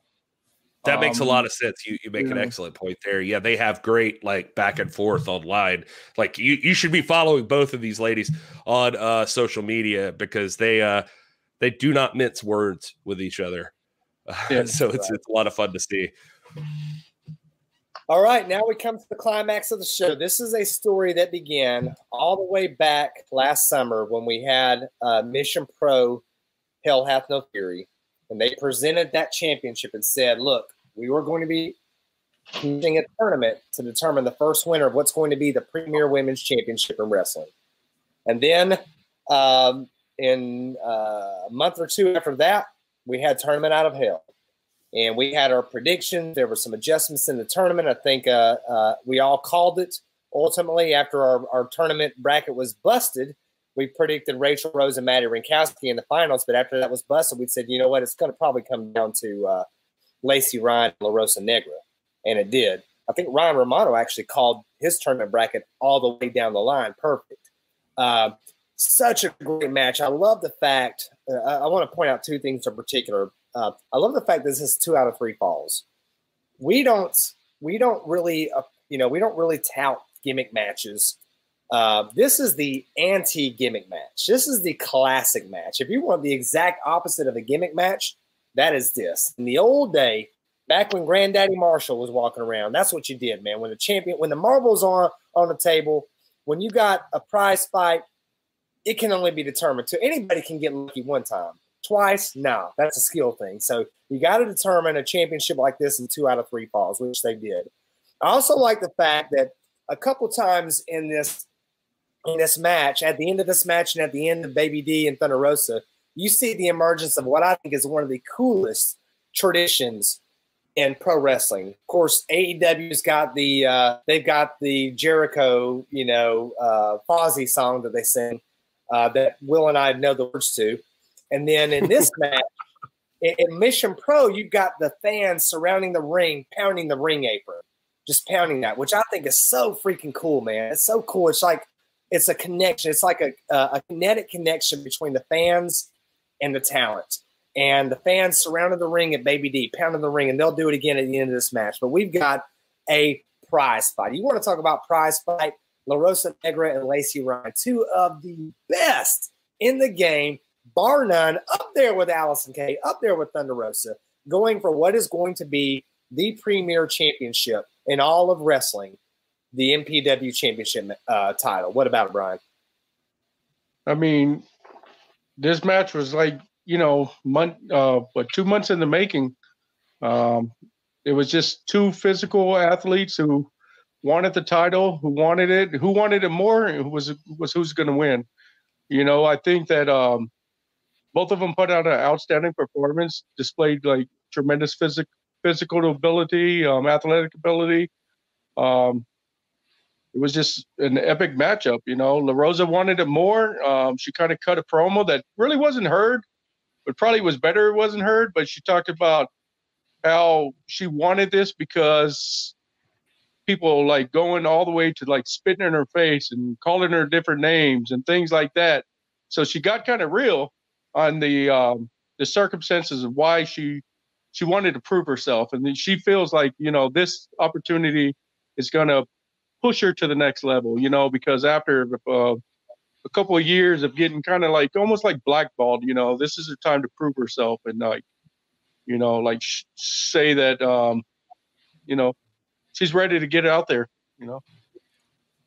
Oh man, she's so good. It's it's it's like watching her here was no different. I love Lacey Ryan. I've loved seeing her uh, over the past like month or two. I've, I've come to know Lacey Ryan, and I was not familiar with her beforehand. But between UWN and Mission Pro, I've uh, become a fan of Lacey Ryan and what she does.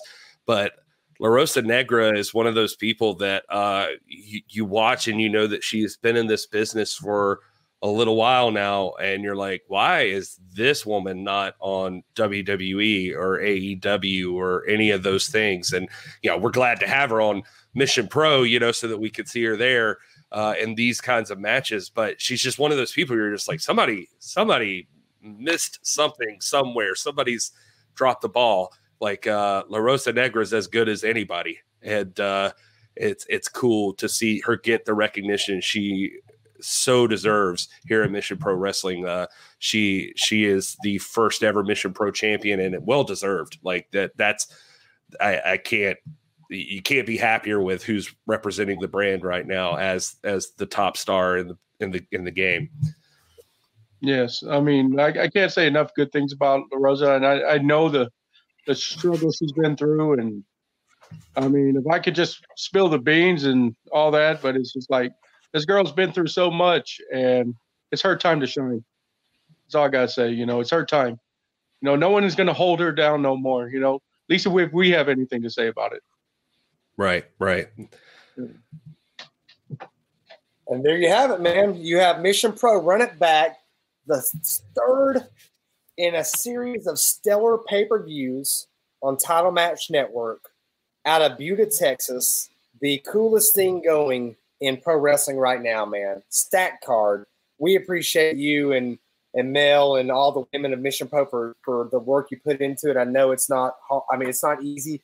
I again, like, and, and Ryan can tell you. Those who've been a DNC Digital can tell you. You go there, and it's not like, I and I we give Brian a hard time because we love him and all that. But these jokers right here, man, I go in, they are working, man. They are grinding the whole time. Thunder Rosa is the the greatest active wrestler in the world, and she is back there carrying trays of ice, doing this. I mean, carrying things during the show. I mean, it's always something. The, the world of pro, pro wrestling is not an easy life, it's a very hard life, and it requires attention to detail. And again, we've talked about it before. You know, we, we appreciate UWN Primetime Live.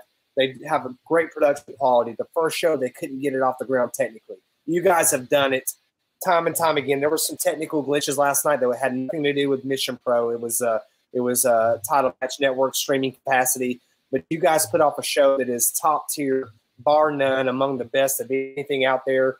And again, you know, we are fans. We're going to support it. We're going to sponsor it for, uh, uh, you know, as long as we can. And uh, I believe that we've got a match coming up, the first one of 2020 on February the 6th. Yes, February the 6th. Yep. Do you have a name for that yet? One or that that pay per view yet? Mm. Uh, well, we'll we'll say that in the next couple days. You know. Yeah, we got it. Right. We're, we're trying to squeeze out some scoops, Brian. Yeah, we, I think we do. you know, I don't want to. I don't want to give it give it away just yet because I'm like I don't know if that works, but we'll we'll um we'll have it out within the next day or two. Well, Michigan I just want to bend the knee. I'm ready for your Wednesday show. You know. bend the knee. Will says bend the knee is a good uh, name for the show. Um, if you want Rob there, that's yeah, a well. That's the one leading up to Rachel Rose going for that title. That's the that's the yeah. one. It's like a flare for the gold. It's going to be bend the knee. So there, there you go. Yeah, but I, I really want to give it up to all of our sponsors. You know, without them, you know, none of this would be possible.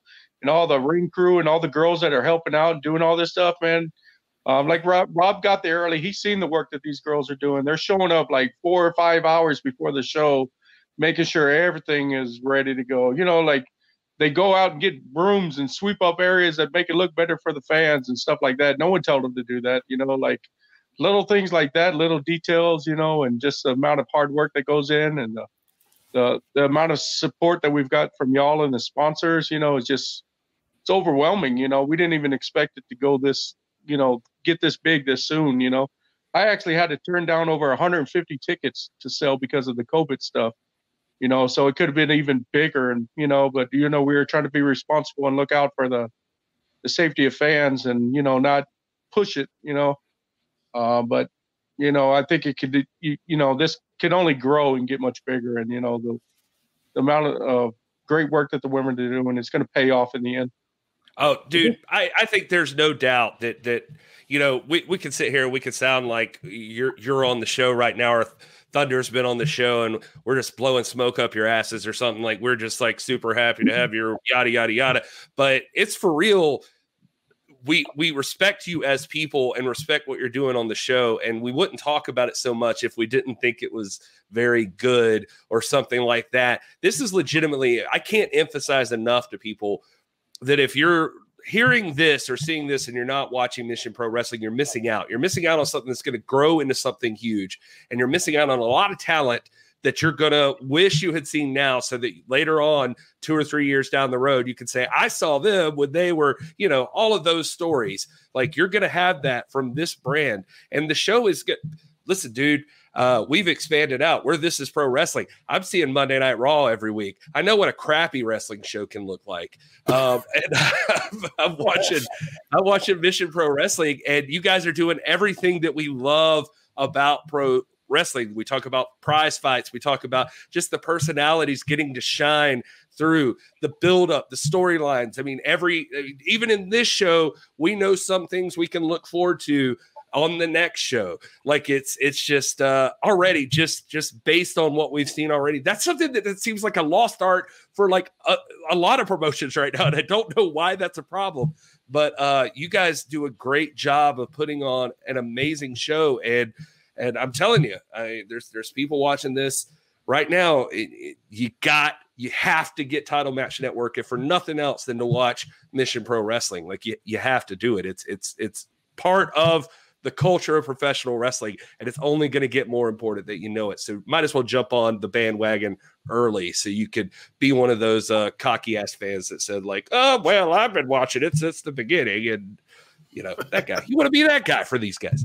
yeah. One last thing before I get off. Um, you've seen a lot of women show up on different promotions on TV and different different darts and different YouTube things from um, Mission Pro. But keep your eyes open in the next month or two. You're going to see a lot more things, you know. So I'll just kind of not kind of spoil it, but you know, just keep your eyes open, keep watching.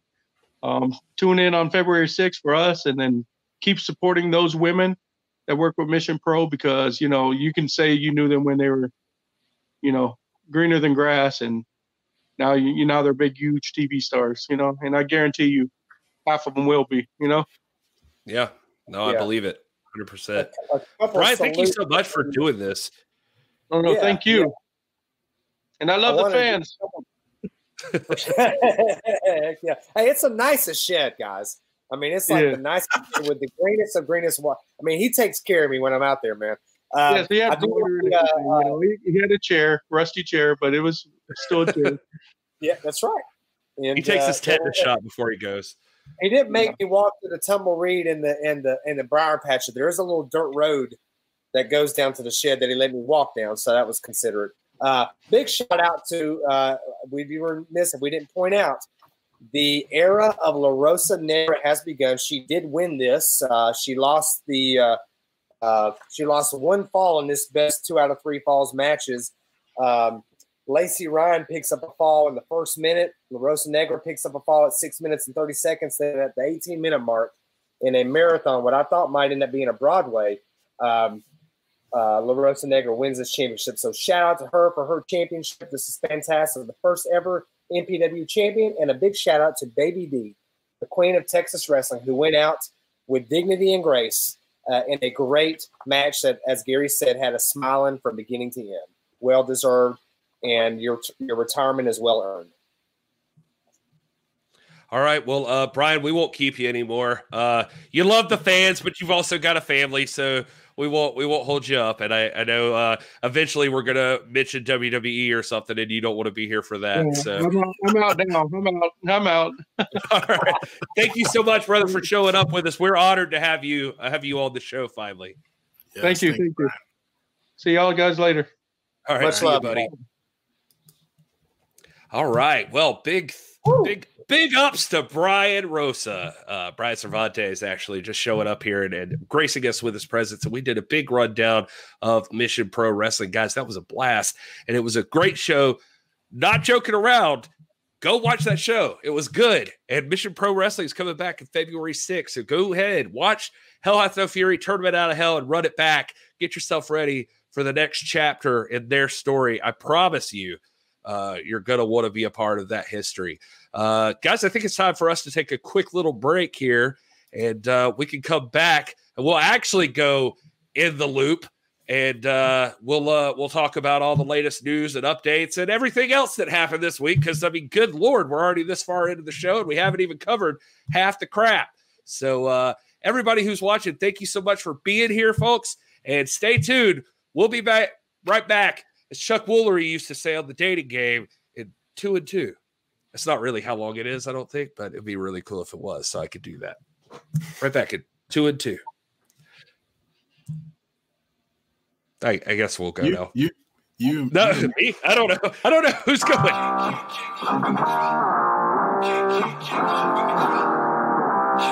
Yo, what's causing all this? You're now listening to the sounds of Call me the national treasure, like I'm Trevor McDonald. The diamond in the rough, shining past the pain and the struggle. Climb the summit, now they clamor for the glamour and hustle. Ask the cameraman to zoom in when I'm making them humble. A to the Z, been face to face with dangerous fiends. Run from oblivion to chasing gladiatorial dreams. Now they pack coliseums for this colossal machine. The biggest British invasion since the lads of Yellow Submarine. Suit and tie, superplexes on my Uberflex. Schooling with the truth and straight shooting next. Go to Billy Corgan, I've been smashing pumpkins all my life. Stunting till I die, stunning them like Austin in his prime.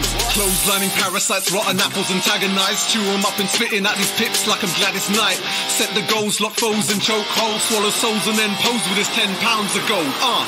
All rise when I enter the room. Ready or not, here comes the boom. The king. Step forward if you're staking a claim. Come for my throne, then I'm bringing the pain. God save the king. All hail when I ride into town. The real world champ's holding the crown. God save the king. Rule the waves in this glorious reign. Bow down when you mention my name. God save the king. Turnbuckle tactics, slamming across the canvas. It's a camera snapping candidly. Capture this air apparent on the pedestal. Presidential views across the vestibule. A testament. It's a blessing testing my fortitude. The force of nature forming to form an orderly queue.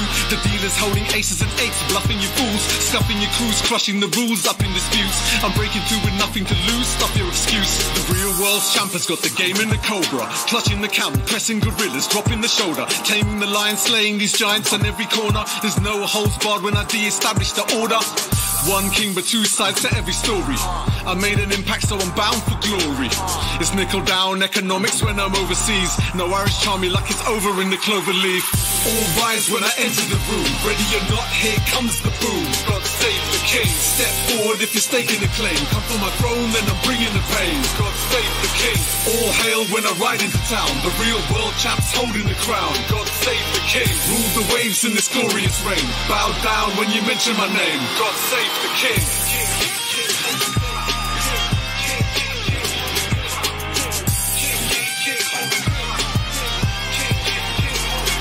He doesn't drink, he doesn't smoke, he doesn't do drugs. His only vice is wanting to be just like me.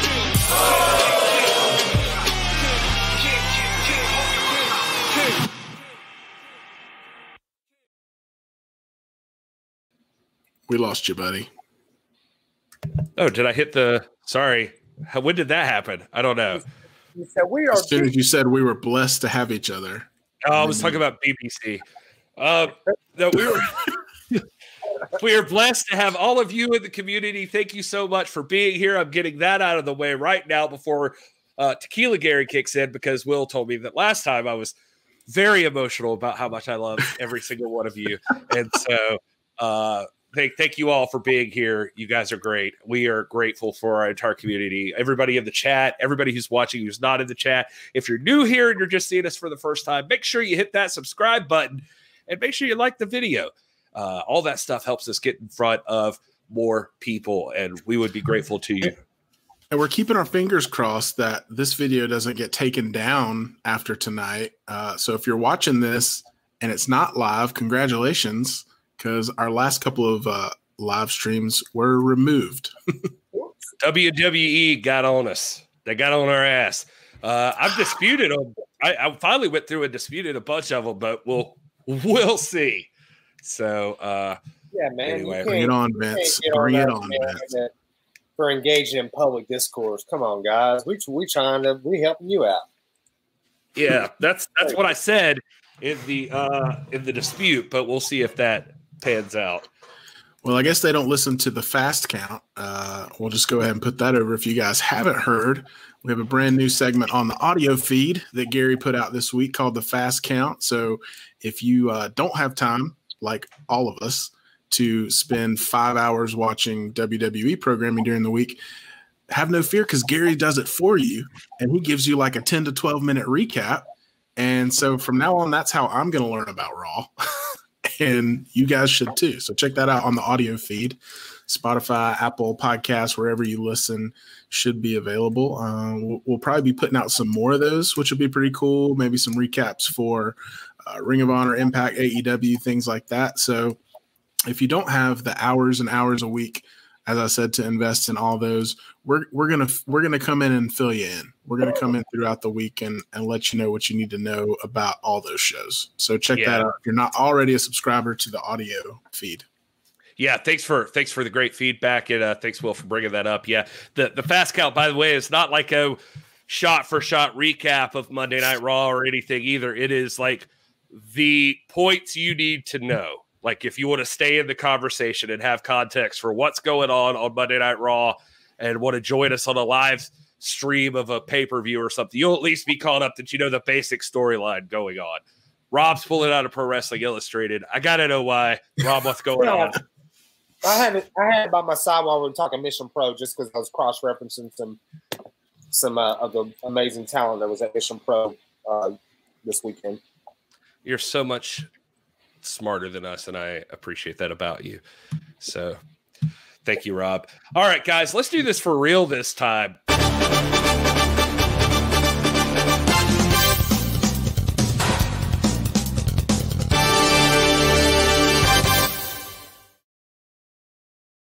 Hey, we're keeping you in the loop, everybody. You want to know try. what the biggest news in wrestling is? Well, here you go. I, am gonna. I'm just gonna start since we're since we're here. Mine is gonna be. Wait, Will, you wanted to do the uh the uh You're here, just gonna here, come right in and steal mine. Is that what you were gonna do? Nope, I'm gonna go. I'll go with this one. Somebody we've yes, seen a good bit.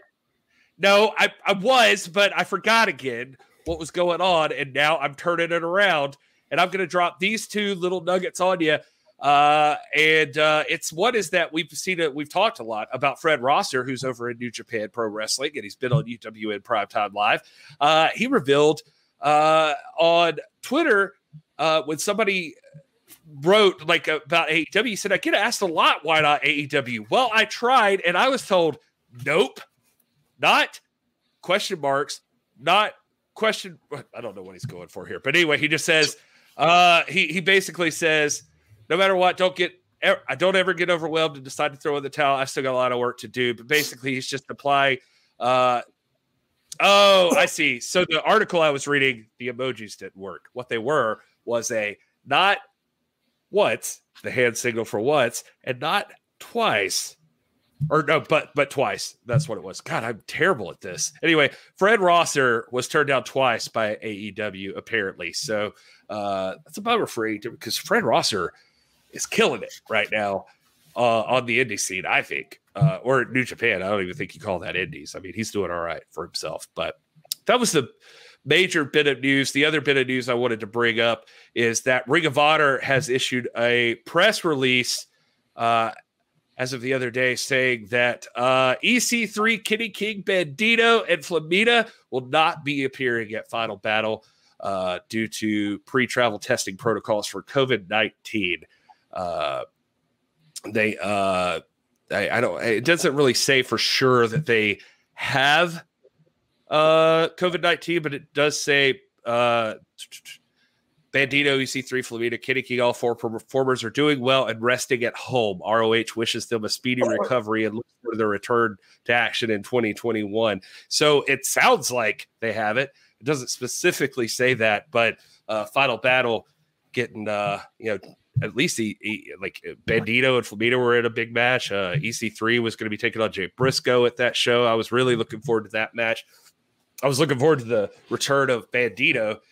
Uh, none of that's happening as of right now. COVID, COVID be effing things up. That's what it does.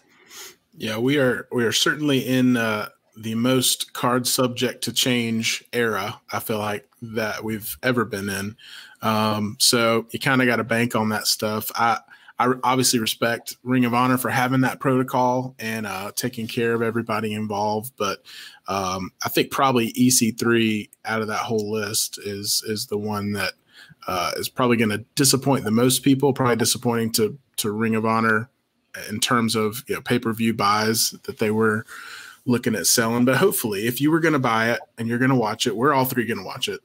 Um, you know, continue to to buy it and support Ring of Honor. We're obviously, if you've been listening to our show for the last two weeks, we have become some of the biggest supporters of Ring of Honor just because of the type of wrestling that they do, and uh, and and the shows that they're putting out and the talent that's involved. So, um, yeah, it's it's it's a tough loss. I, I'm you know I'm just glad it's not Mike Bennett. I got really scared because the first time I saw that news, Mike Bennett was sharing it on Twitter and I immediately was like, "Oh no, Bennett's not going to be there," and it's you know, so that's not that's not the case. Um, so Will was like, "Somebody's going down." Pew, it's just EC3, not my. Yeah. as long as it's not my boy Mike Bennett, we're good to go. But uh, no, so it's it's uh, unfortunately it's probably going to be the last time something like this happens. Um, so we just kind of got to roll with it and be a little little flexible.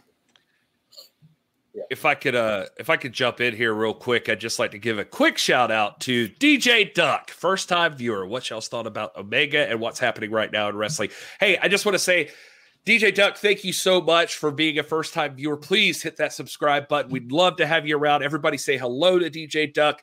And uh, Mr. Duck, we will talk about that, I'm sure, as the show goes on. So please stick around. That is bound to come up at so much. It's uh, only the hottest news in wrestling probably going on right now. But uh, anyway, we're going to do some more in the loop stuff. So I just don't want you to think we're ignoring you. I saw that in there. And uh, welcome, sir. Thank you for that. All right, who's got who else has some news? Who wants to go next? I'll go. I'll go since you didn't steal mine this time. Yeah. I actually have some news that nobody else has talked about yet. Um, but yeah, some of you guys may have heard about this. I, actually just heard about it today. Um, but this this is a story. Uh, the one that I'm quoting is from Marc Middleton over at WrestlingInc.com. Um, but WWE Chairman and CEO Vince McMahon, ever heard of him? Uh, reportedly ordered some main roster superstars back to the WWE Performance Center for additional training this past week. McMahon recently, quote, threw a fit about the working ability of certain talents on the main roster, according to the Wrestling Observer newsletter. Vince said uh, to be especially upset with some of the, quote, big guys. I'll try not to take offense to that on the main roster, but there's no word yet on which superstars he specifically had an issue with. There actually is, I'll tell you. Um, but Vince reportedly ordered some of them back to undergo two training classes per week with Raw superstar Drew Gulak and WWE producer and former NWA World Champion Adam Pearce. Um, we did find out later in the week that the the names on the list are surprisingly Keith Lee.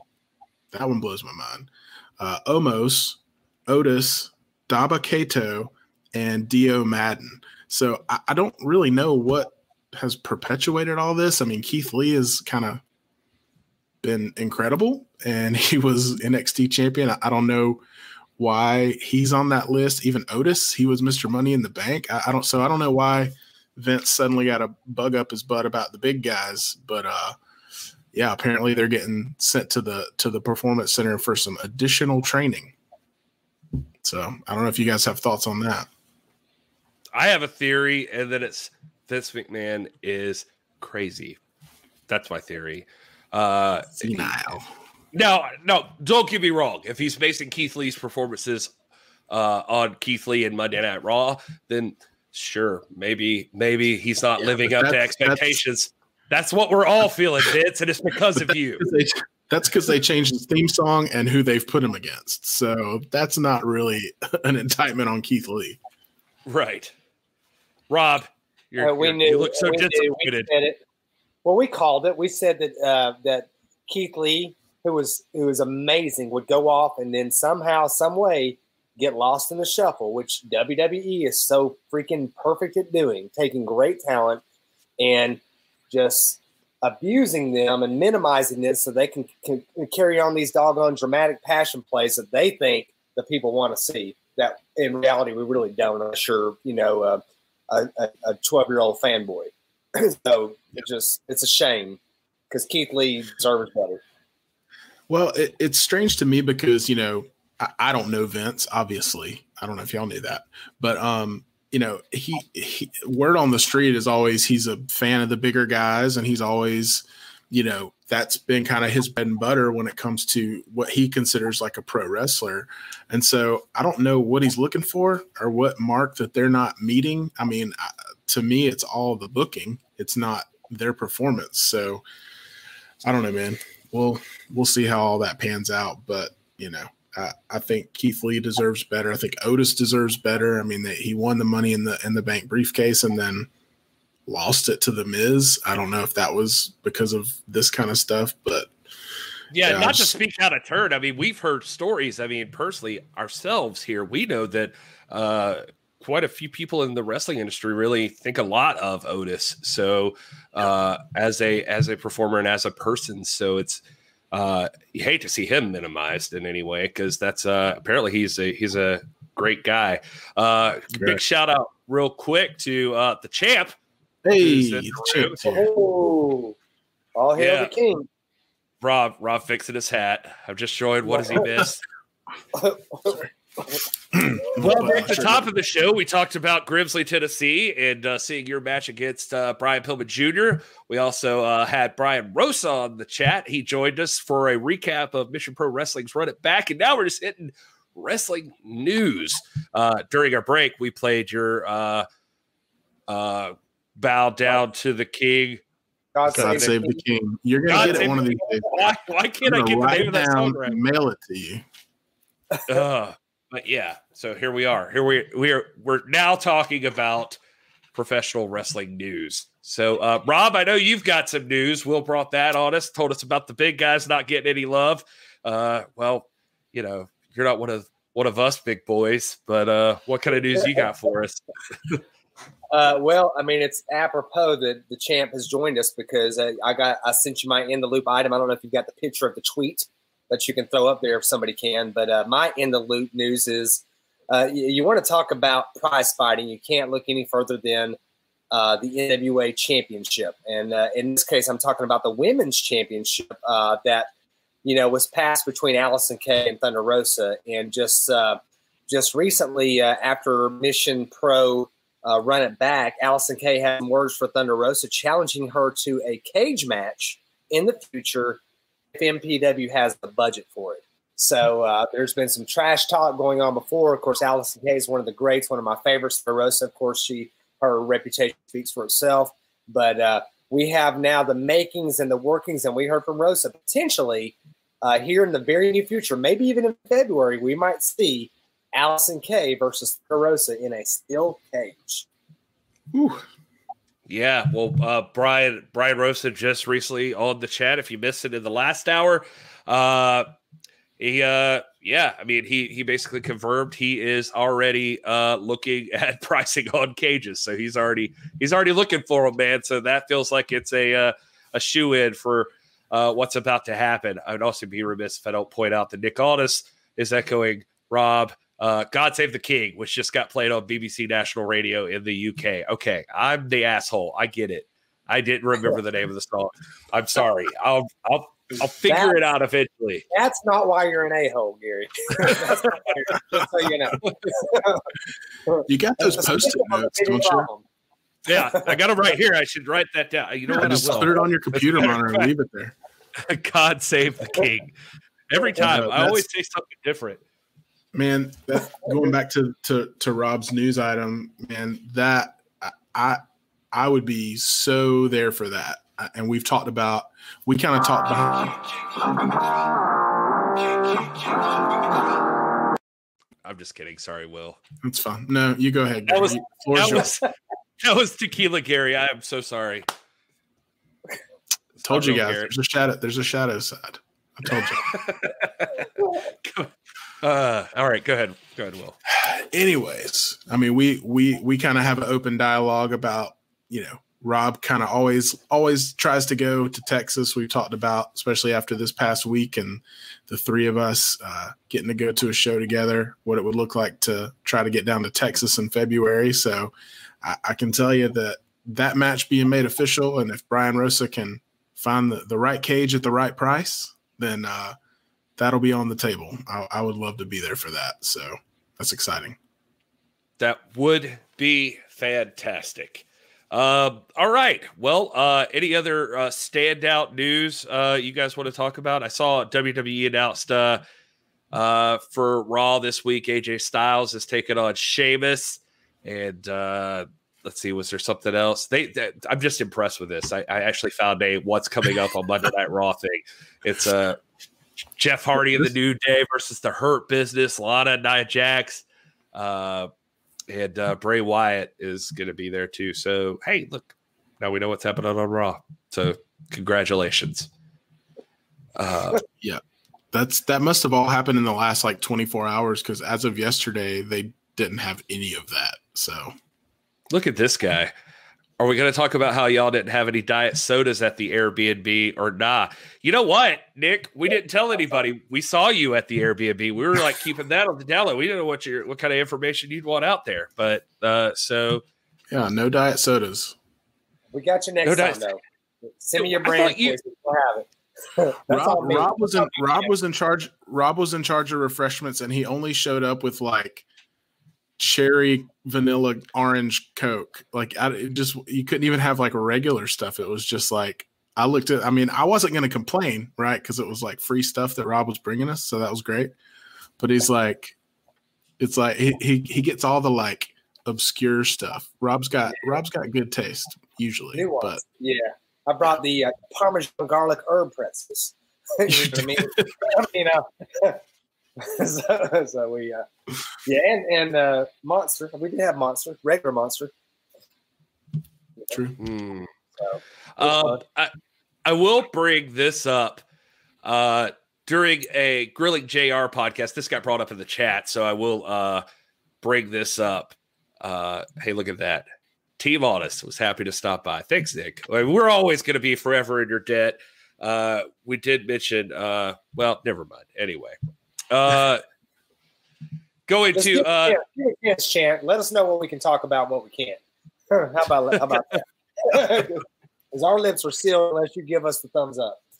yeah, I mean, so we saw Nick Aldis. That was cool. Uh, Enzo was at the the show. Uh, Dream Girl Ellie was at the show, which Rob was a huge fan of. I mean, I, I was a fan. She was great, but Rob was like an uber fan. Also, Oh, well, does Tanya know we also saw your ass and we didn't want that either, but there we are. Whoa. what happened to not sharing anything? Holy yeah. Tequila hits hard. There's a slant on that, first of all. He put spin on that. It ain't like that. anyway. I turned around. I turned around because I knew it was coming. I was changing cars, man. Y'all, I rented the place. Y'all took the bedrooms. I was on the couch. so that was my room. So I, I changed right there what I'm supposed to do. Inches, inches from the bathroom. uh, anyway, uh, so Jim Ross on his uh, latest uh, Grilling JR podcast, uh, he was asked if finishers like the super kick or DDT need to be protected or if it's just part of the evolution of the wrestling business. And here is his response. He says, quote, that evolution of the business is bullshit. Yes, they should be protected. The DDT is a finish. The super kick is just a part of the flow of the match. Now, nobody wins with it. What does that say to you? Does that say guys back in the day were more proficient delivering a DDT or a super kick than this generation where things were evolving? I want some proof of that shit. I want somebody to prove to me that the changing of the wrestling business is what it is today and it's making a difference. I say no. I told a kid the other day at AEW that everybody does the same effing spot. All you guys go outside. You cluster up like coils. You stand there in a huddle, friends and foes together, side by side, so you can catch some leaping idiot going over the top who never wins with this move. They are looking for the holy shit chance. They love to hear this is awesome. It's a spot, folks. It's a trapeze act. I don't buy into that. The DDT is a great finish and should be used as such. Uh, so sounds like we got Tequila JR of the latest Grilling JR podcast. So listen, I I love I love Jim Ross for comments like that.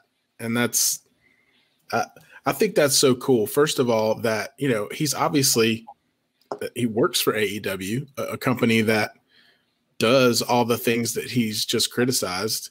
And but he still, you know, has the right to go out and say that. And and he's right man. I mean i've had that same that same thought where uh you know i think we we did this a lot uh when we were in tennessee but i watch a lot of old like wcw saturday night and stuff like that.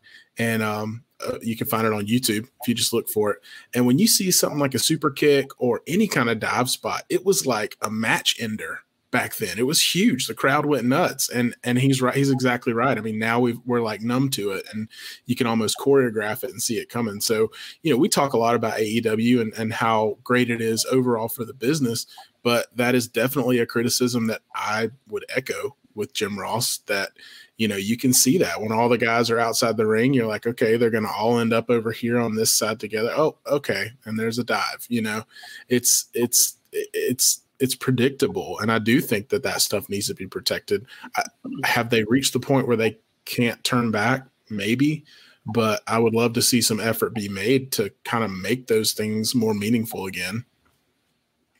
Yeah, I mean, again, there, there was a time when uh, a pile driver was devastating, when a, a, clothesline was a devastating. I mean, you had Barry Windham doing the lariat, Nikita Koloff doing the sickle. You got that. You didn't recover. Nobody recovered. I don't care who you were. And it's just, I mean, it speaks to the evolution of not just wrestling, but also the general culture where attention spans are a lot shorter. And, uh, you know, people need, uh, people can't tune in and watch a story being told in the match. I don't think it's extinguished. I mean, I still think you have it going on uh, quite a bit. I mean, we watched Ron Pillman and Nick Aldis, for instance, here just the other night in, in person. And you're not seeing a lot of hot line stuff going on. You're seeing some mat wrestling and, and some, some, you know, more slower paced storytelling was fantastic though. And, uh, and there's still a palette for that, uh, but it, you know, more or less so simply because I think uh, increasingly, and, and, don't get me wrong, you, you have to you have to keep kids in mind because kids are a big part of this market and a big part of what pro wrestling is about. I mean, I have kids and they're into it for that reason too, but uh, there has to be a, a point where um, you know, you've got to train kids to be able to follow a narrative and, and, and to be able to follow a story and to appreciate a lengthy match. And uh, as a lifelong NWA fan, I mean, that was the thing we always stood by. That was we were proud of. WWF was doing five minute matches with Hulk Hogan up north. We were having 60 minute matches down here regularly with Ric Flair, and kids could follow it. So it's just a conditioning thing, a training thing. And, um, but, you know, it's just, um, uh, uh, there's a lot of taste there. And, what one person likes. I mean, who am I to tell them what they like? But for me, and for appreciating the, the pure aspects of the sport, uh, a finishing maneuver should mean something. Uh, wrestling should mean something. Certainly, put in some of the more lucha style, high flying type techniques. They're, they're, that's entertaining, but it can't be that that's just it. And we get to the point where you know the first pinfall is not going to be it. I mean, they're not going to make a, a you're not going to get a win with one, two, three, four. You're going to have six, seven, eight, nine, ten near falls in a match, and it just loses uh, loses its umph. You know what I mean? I mean, it loses its meaning yeah. after so long. Well, well, what happens is, and, and and this is where I come from with it. You know, when I do go back and watch some of that older stuff, there is a clear crescendo to the match. There's like an upward, and it gets more and more intense and more and more intense, and then it crescendos at the finish. Now you have this like, you know, th- these big spots. Those aren't even like the end of the match. You know what I mean? They yeah. they they have these giant spots and then it dies back down and then these giant spots and then by the time you get to the finisher it's not even that exciting you know it's not even you're it's almost a letdown sometimes when you get to the finishes of some of these matches and we've talked about that before where it's like you know i mean and you've got guys like john moxley who his finisher is a variation of a ddt and FTR, whose finisher is is a variation of a pile driver, you know, things like that. And it's like if you're seeing that all throughout the matches and even in other matches, it just subconsciously gives you this idea that that's not as devastating as it should be. And so when you see it and it's meant to be like this big exclamation point at the end of a match, it doesn't come across the way that it should. So I do think effort should be put into you know creating those storylines uh, and and creating uh, that narrative when it comes to moves to protect that kind of stuff. So I, I had not heard that quote, Gary, until you just mentioned it and it lit a fire in me. So sorry if I'm talking too much, but that's, I got a lot of opinions about that. No, that's what we're here for, man. We're here for the discussion. I mean, I always get a little torn because I want to try to be understanding of that uh things evolve and things move on. I, I, I mean, don't get me wrong. I get the old school guys. It's interesting. Like you hear a guy like JR. talk about this, and he's actually working for AEW. When it's a similar argument to like someone like a Jim Cornette who's been railing about this exact same kind of stuff the whole time too. and he's crapped on for it. And I'm sure people aren't happy with JR that probably work at AEW about him going off on it too. But um, it's interesting. I mean, the time has evolved, and there's, I think the worry is is that like what, what what happens is is like I mean there should be room for athleticism and like some of the cool stuff you can see, but it's like when you use it constantly, when like every match has one of those topes out of the ring, you know, like it's like it becomes less and less special. It's like when the Hardys and stuff do the TLC matches or the uh you know the Hell of the Cell match when by the time mankind gets thrown off the top of it, it's like, well, how the how do you top that? You know, like it's it's uh all of a sudden, and you could even watch WWE back then uh, for a little while there. Everybody's trying, it, like any hell of the cell match had to try to get that spot, like some sort of spot. There was Rikishi falling off the top into the bed of that truck and stuff like that. Like they were, they were like, we have to do something where somebody falls off the hell of the cell, and uh, they've had to work themselves back by the way, on the hell of the cell to be like, no, we're not always going out of the hell of the cell and climbing on the top. It's tough because once you do it, like you're opening that Pandora's box of like what can happen. And especially like you're saying, every time you do this stuff, you do it over and over again. Oh, and, and to your point and, and JR's point, like that the the freaking dive out of the ring onto a crowd of people. It's like never won a match in its entire existence. I mean, that's never been a thing that's worked for anything you know so it does make you have to take a step back and go like well why do people keep doing that like you're putting yourself at risk and it never works it's not sure. anything that's a finisher and change doesn't have to be bad. I mean, we're all we're all uh, subject to it. I mean, any one of us, unless you're like a real nerd about this stuff, like maybe I am, and maybe Brian Solomon and your Hornbakers and this and that. Going back and watching, for instance, a Gorgeous George match or a uh, a Nature Boy Buddy Rogers match from the 60s when basically they're grappling on the mat for nearly an hour and there's not a lot of activity. That's going to be hard to consume for this generation, for maybe even you two guys that are younger than I. Um, and, and for a, a, lot of younger talent, it's just there, there's there's a way to evolve and be relevant to the time, but still not forget the essence of what wrestling is, and to be smart to the fact that there, the payoff has to be a payoff. I think that there's a there's a proper recipe for that. I think the NWA does it. I think Ring of Honor is doing it right now. Uh, so it's not like it's impossible. But I, you know, I guess I want to strike a middle a middle course here. I don't think everything AEW is doing is absolutely terrible. There there's some great matches discussed that happen tonight. I think AEW Dark does a lot of prize fighting. NXT, one of my matches of the week was uh, Tommaso Ciampa uh, versus uh, Cameron Grimes. Great match, man. Great mat match with a very entertaining, very fast paced. Not a lot of missed sales and and uh, and false finishes. I mean, it was solid.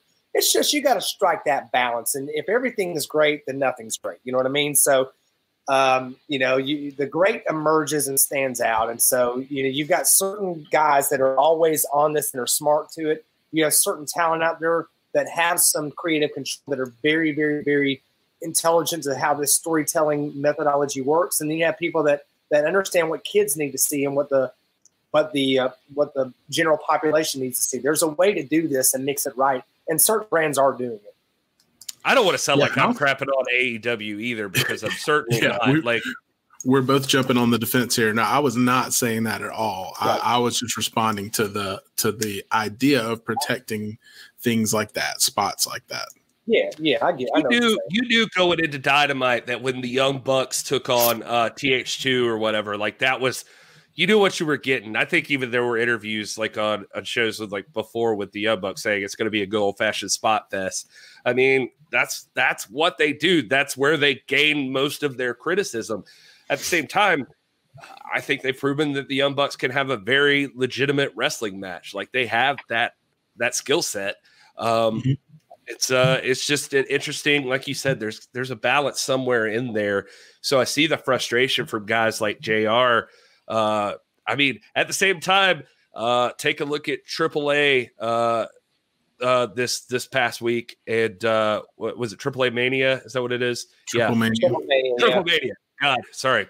Uh so like two hours and 20 minutes in i think you get the kenny omega versus laredo kid match and uh fantastic match. And Kenny Omega, I mean, I don't know in what real scenario you'd ever do this, but he hits a one winged angel off the top rope, and it is fantastic. It is just but see, insane. But see, but see, that's an example of it. It still had this crescendo. I mean, it w- it was a for all intents and purposes spot fest, but those guys have the ability to go in there and out out spot themselves throughout the match. It still told a a story that had an arc and, you know, uh, my criticism is in some of these undercard matches where, you know, these guys are a little more green. They're trying to get their legs under them when it comes to this stuff. I get that.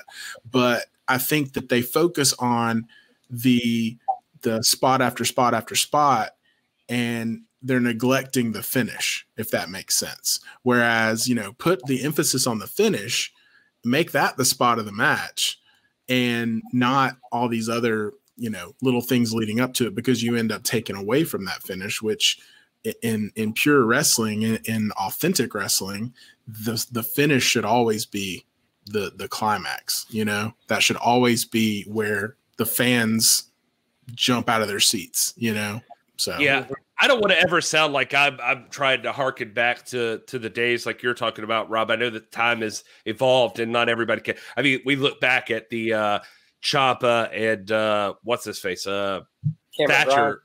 Oh, Thatcher. No, yeah. Yeah.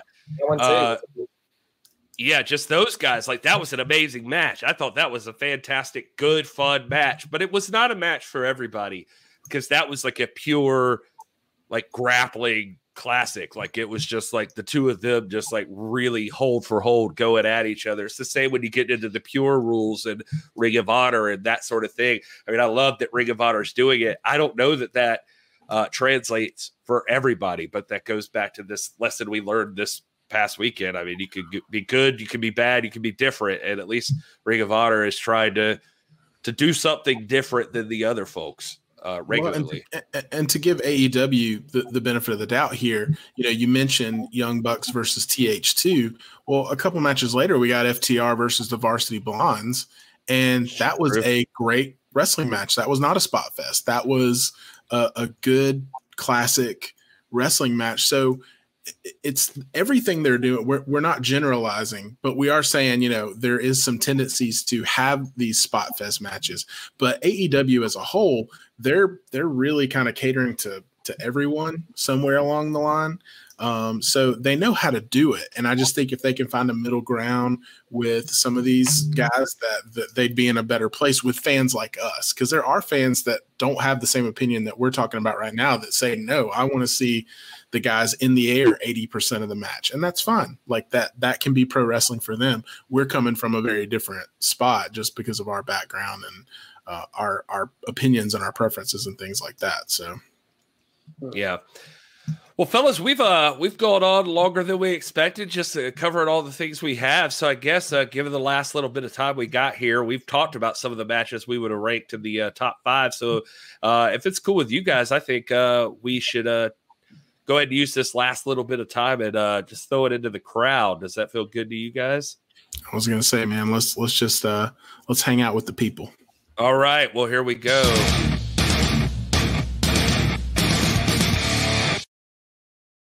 Falls Count Anywhere. We're going to the, the chat. What do you guys want to talk about?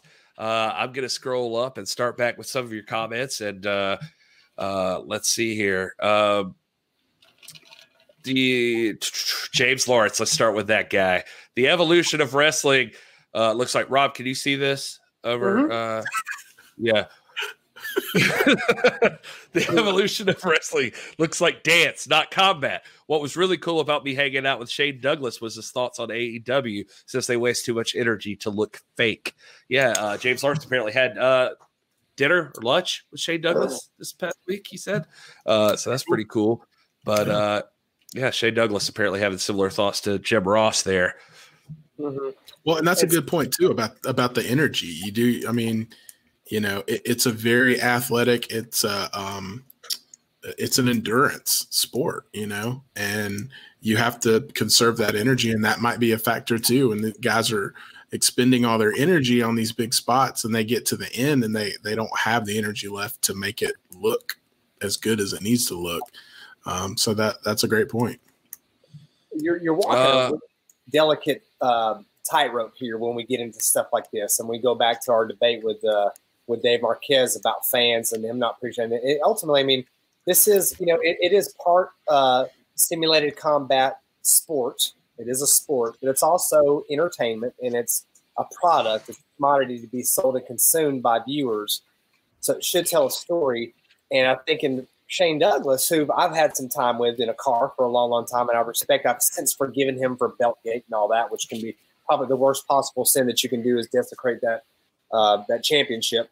But uh, it's it's ironic to me that Shane Douglas, who is no stranger to controversy, and many people will look at the ECW style that he was so very much a part of as being a bane on the direction of of uh, and trajectory of pro wrestling. And I am one of those. I don't like the direction that ECW spun, you know, directed all of professional wrestling because it pulled it pulled everything in that direction. I mean, it, it, it is the harbinger of the Attitude Era of some of the stuff that was going on in WCW during the Vince Russo days. I mean, uh, so you know, but but it was you know it's not something. And I watched it. I'm not going to get. I watched it when I was young, but but looking back on it, I think those days were sort of a black spot, an an ugly spot on wrestling. But it's just me. That's just my opinion. That appeals to a lot of people. A lot of people that I respect, like Eddie Kingston. Eddie Kingston speaks very glowingly of those things and about that's what brought him into wrestling. That's what kept him off the street. So who am I? Who am I to say that is not? I, I just feel like as a fan, as one among many fans, as one among many people with many opinions, I've got my kind of style that I like, and that's prize fighting. But just me, you know, I'm the the, the world is big enough for all these different strands, and I just think that it's interesting that Shane Douglas is going to comment critically on anything, you know, because he, he's probably, you know, and again, I, I, think that's freaking awesome that Lawrence got to spend that time with him. And again, I have too. He's very, very uh, easy to engage, very cool, but you know, it's not stuff that I like to to digest. I, I actually would prefer some of what AEW is doing to that ECW style. No, definitely, it's I absolutely would prefer it. Yeah. Um, the uh, Lawrence saying he did uh, address that ECW gave birth to a lot of garbage there. So uh, yeah. that's uh, interesting. Uh, let's see. Let's go. Uh, Rob, I know you put in some time into this, so let's give you a chance to shine here on this one. Craig S. asking uh, who caught Impact Final Resolution. So I know I know you did. I did not get a chance yeah. to see it. I saw some clips on Reddit. Uh, because I, I, I spend a lot of time on Reddit in my spare time, especially right before bed, and uh, watching stuff on there. So I saw Omega sit down with uh, Karl Anderson and have a discussion, and that was pretty cool. But uh, anyway, what, what were your thoughts on Final Resolution there? Very good show. For those of you guys who have some context, and I won't go into a lot of detail, we'll try to draw out a few quick points here, uh, just so I don't occupy too much of our remaining time. But uh, I got to po- point out that we, you know, we usually try to do a thing on here where we bury a, we bury something we don't like, and there is uh, on an overwhelmingly good and positive card. There's this this thing they're doing right now with uh, this murder conspiracy involving Johnny Bravo that I just think is just foolish, and uh, hopefully they put that to an end. There was a match involving Tommy Dreamer, who I respect, who who has wrestled Nick Aldis for the NWA World Championship before uh, and you can't doubt his pedigree. But he's in a match against uh, Larry D, and you know if if Larry D wins, he's acquitted of any murder charges, and if he loses, he goes to jail. And I'm like, come on, guys, bruh, that's just silly. But for some, it's that's how we should. That's how that's how the American justice system should work. Exactly. That um, sounds like Trump in America, Rob. That's prize fighting right there. I've ever heard of it. Uh, there is a team in here, uh, an intergender team that I think is like way entertaining. It gives me uh, it gives me Dillon McQueen vibes. Dillon McQueen was Dillon McQueen's one of the treats that we got to see at one two uh, one two seven Pro Wrestling. Very entertaining. But there's this team called the Influencers of Tennille Dashwood and Kaleb with a K, who we know in NWA as Kaleb Konley. Uh, we've seen him before. He was a mainstay in the early days of NWA Power. Now he's doing this influencer thing. I think this junk is funny as a mug, man. I'm over here rolling. My wife's rolling. My kids like. My kids think that uh, Tennille Dashwood, as cool as can be, she's given big time Britt Baker vibes. I mean, she is cool as can be. And they end up winning this match against Eddie Edwards and Alicia Edwards. Uh, Alicia, formerly uh, one of the friends who was associated with the influencer. So that was kind of cool. That's one of the things I to put over today. Um, there is this uh, very interesting um, um, Rohit uh, Rohit defeat challenge, final Rohit defeat challenge. The uh, current or the I would say up until final resolution, the X Division champion was uh, Rohit Raju, who uh, just one of those guys that we spoke about. Um, Jasmine a little earlier, so reprehensible that you can't stop looking at him. He's so entertaining. He's, he just and got he, that voice, like he's just yeah, you're just like you're annoyed with him. Yeah, it just sounds like a a little like MJF, man. It's an MJF. Shit. I know we got a lot of AEW paladins in there. He's an AEW guy. He's, you're getting that same kind of vibe, man. He's just so unlikable that you love him. You know, love to hate him. And he uh, he does this uh, this uh, uh, Rohit defeat challenge where he takes open challenges from anyone in the back, and uh, except for one guy, and that guy is TJP. For some reason, through the narrative, is not allowed to get a shot at the championship. So who emerges? But a man named Manik uh, in a mask. And this is again an old gimmick. This is very much an allusion to old references in the past, like the Patriot with Hogan and uh, the Midnight Rider with Dusty Rhodes. Obviously, this is this is presumably TJP because he's got the exact same tattoo pattern, the same build, same mannerism, same style. And he comes in, and although TJP can't challenge for the X Division Championship, Manik can, and he does, and he of course wins this match and wins the championship. And then we have something I've seen referenced multiple times in the chat tonight: uh, the Knockouts Championship match between Rosemary and Deonna um, uh, Purrazzo and she is phenomenal. This is a big time chick who is, and I don't mean any disrespect by saying chick. She's a, a fantastic wrestler, one of the best in the world. Definitely putting off Kamille vibes, along with I think like Raquel um, uh, Gonzalez from AEW or from WWE NXT. This is a larger, very strong woman um, who is very physical, and many people consider her to be the best in the world right now. And there, they wouldn't be you know, there, there's definitely an argument to make right there.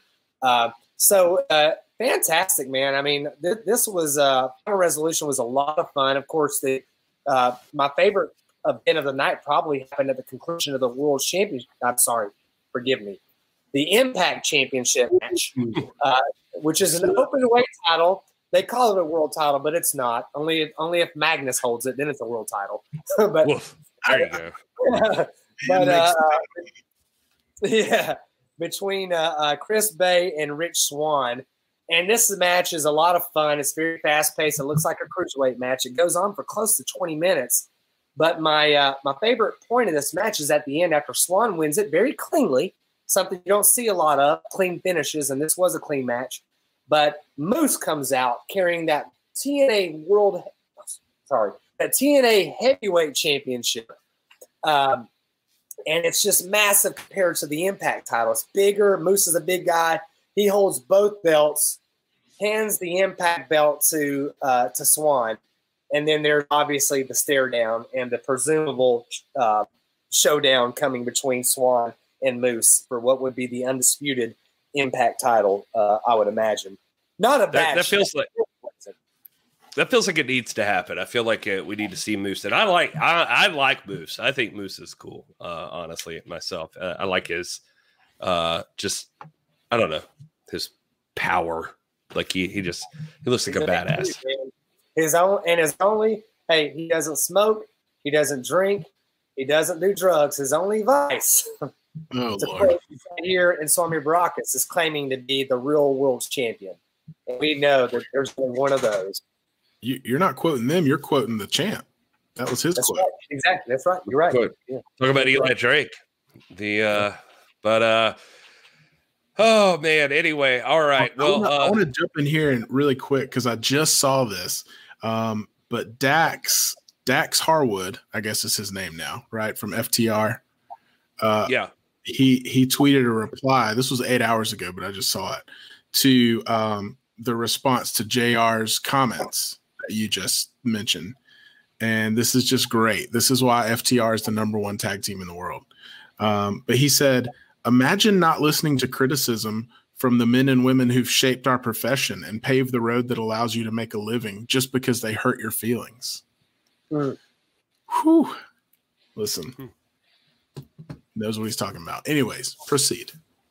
No, that's uh that's interesting. Good old Dax. That just got me going. Uh yeah. let's see here. So uh next up on the list, uh, I did want to give a shout out to our friend DJ Duck, who's a first time viewer tonight. Uh, do you think we'll get Aldis versus Omega or Bullet Club reunion at AEW NWA Impact, AAA, NJPW takeover? Uh, I, I think it'd be fun to see. I I think anything's on the table right now. We talked about this pretty at length um, when we were hanging out this week. I think. Um, I mean, gosh, there's. I don't think there's anybody who wouldn't want to see that. Um, my question is, how do we get there, and does it make sense? Um, what what does that look like? I mean, you know, I think I gave my opinions on Wednesday about the whole belt collector thing. I'm not a huge fan of that angle because it's it doesn't feel sustainable. Um, but uh, you know, I, I don't know. I don't know personally if I would want to see the 10 pounds of gold get caught up in that um, that whole storyline because I, I feel like it may devalue it. I mean, I I did watch you know Kenny Omega uh, the match from last night at Triple Mania, and it was great. And that AAA title is prestigious and everything like that. But it it seems like this whole storyline is to make the AEW world title look like the supreme title, and I just don't know if I would want right now for the 10 pounds of gold to get caught up in that. I, I don't know. What are your guys' thoughts? Uh, I mean, I agree with you. Uh, all, everything you said, I think we we mentioned that, like you said on Wednesday. I think probably very close, uh, closely aligned to what you're thinking. I think when, when it comes to the potential for Omega and an Aldis, when you're at that level, when you're at the level of a Kenny Omega, a Cody, a you know a Mike Bennett and Nick Aldis, the world is very small. They're all they're all comrades. They are in conversation with each other. They all watch each other with great respect and interest and I would just say that, you know, anything's possible these days, man. Anything's possible. I mean, we, you know, in 2021, who knows what's going to happen? I would say that um, the the universalist theme that guys like Kenny Omega have for the NWA Championship, which he does, he's said before, uh, would certainly not uh, preclude an opportunity to see this match. Right now, Kenny Omega is everywhere, man. He's in AAA, he's in Japan, he's obviously holding the AEW championship. He's one of the hottest commodities. I think we, we said it the other day. I think this attitude change is the missing ingredient ingredient to making his character really more intriguing to to people like us. And uh, the only thing is that you got a guy with a lot of attitude like Omega and a guy with a lot of attitude like Aldis. And I'm not sure that that's the right chemistry right now, but it would be a lot of fun. And um, gosh, man, who wouldn't want to see that? And and you got two guys that I think both, if things could be arranged in the right way and all you know, the world being equal and people being behind it, you got two guys like Aldis and Omega who would love to make it happen and are in position to make it happen. So who knows? It's possible, yes. Probable. Gosh, I don't know, man. Yeah, it's tough to say. I mean, I, I think I don't think it's the most improbable thing in the world. I mean, like like you're talking about. I mean, you're already talking about a uh, a company that has a open relationship with the NWA right now. AEW NWA clearly can work together and are working together. So you, you got to think that that's that's something out there that that I, I, I think you'd be crazy to think it hasn't been discussed already. Honestly, I, I imagine that at some point the topic has come up. You you think right? Like oh, maybe sure. in their private in their private discourse, you know, these guys, like I said, they're they're all they all respect each other. The world of of the top tier, top echelon performers in this business is very very small. They all share each other's phone numbers. They're all chatting back and forth. They're all they're all fantasy booking themselves, and I guarantee you, Aldis and Omega have talked. I guarantee you they have. um Brian Lang would like to uh, hear our impressions of the entrance and fan reaction to Dillon McQueen. stirring, stirring things I'm up. gonna I'm gonna pass on that one. I don't know if you guys want to. Uh, I will say this for my reaction to Dillon McQueen. I own a Dillon McQueen shirt right now, and uh, and uh, it's uh, it's it's currently I haven't I haven't put it on yet, but I did receive a DM from D- Dillon McQueen saying I want to see my boy in the shirt, so make sure you post pics. And so, like he's Well, uh, Gary, I'll, I'll jump in because I don't know. You might have scrolled up and missed this, but the champ has weighed in on our last conversation. Says, I see a lot of chatter about Omega, but there's someone else I've got my eye on to really prove that I'm the best in the world. So, I like that. Of course, see, you are the best in the world, champ. You you have proven it, and you have the trophy that says it. But that's intriguing right there. Now I'm a, now I just got my second win. We're going another two hours, guys. let's do it. Let's do it. I got nowhere to got be. work tomorrow. Yeah, Oh, yeah. that's it. Uh, I know. Did you guys see my Vin Diesel shirt? I did. I've been noticing. I, I was assuming that said Vin Diesel. I just kept seeing Vin. Feel like I do. That's custom, baby. Yeah. Uh, But, Uh, Dillon McQueen, man, Dillon McQueen was a lot of fun, man. He was uh, he- now this guy makes a living going around and provoking. He comes out to the ring. He's got a Biden, a Joe Biden mask, which you know I've made no. I'm a, you know my I, I, one thing I appreciate this crowd is you guys don't kick me to the curb just because you know that I'm you know that I lean to the right, which is okay. It's fine. It's a free country. But he comes What? to the he comes to the ring with this Biden mask on, calls himself Joe Biden's favorite wrestler. The crowd, especially in a place like Grimsley, Tennessee, they're not having it, man. They are raucous. There's about man, his merch table, boy, there was about to be a riot. You got to Yeah. have some guts. the thing you got to know is you're in the middle of nowhere, Tennessee, and uh, this is a very uh, flamboyantly uh, active person. Like he's he's uh, uh, just uh, he's he's got his thing going on, and you can imagine how that plays where he's at. And so uh, for us, it's a lot of fun. It's it's fun to watch it, but there are some you know in, in places like that, there are people that still take this thing very very seriously and so uh you know props to him because he looked ready to back up anything that he needed to so you know good on him but uh I, I i was impressed enough that i got a dillon mcqueen shirt i liked him i thought he was cool Yeah, he was great. Uh, let's see here. What else have we got going on? We'll uh we'll stick around till we get to the bottom of this chat. If you guys see anything, uh James Lawrence world titles get defended on different continents, like the NWA World Championship, other supposed world or universal championships or company championships, he says. Uh So he's right. He's 100 percent right. Uh, Alliance Wrestling in the house. Thanks, Jay Cal, for hanging out with us. This Marvel partnership with Triple H, something that wrestling fans should be paying attention to. Could this be a prelude to Disney promoting professional wrestling? That's been talked about a lot. I mean, that's, that's, that's I feel like that's always been out there. That what if Disney were to try to get into the pro wrestling biz? And uh, I think Will and I actually in the car uh, had a conversation about like who would possibly buy WWE, and uh, Disney was one of those names out there. Uh, you know, like as who's who's going to drop four bill on a company to own it and just run it. And uh, I don't know. It's it's it's it's a tough place to be because I don't believe in companies owning a monopoly over anything, especially entertainment. But uh, and it, it, and it makes me sound like I'm a capitalist, and I don't want Rob to think that. And uh, but I'll tell you what, if you saw any of the announcements this past week from Disney Plus, like with the new Marvel TV shows and the new Star Wars shows and Pixar shows, I'm just like sitting over here like, like 2021 my year, baby. Uh, anyway, hope COVID don't get me before I get to see uh, uh, the new uh, Star Wars stuff. But anyway, Will, you got to catch up, man. bunch of new Star Wars stuff coming out, so you got you got to jump on the bandwagon, pal. Oh yeah, let me do that right now. Boop, boop, boop, boop, boop.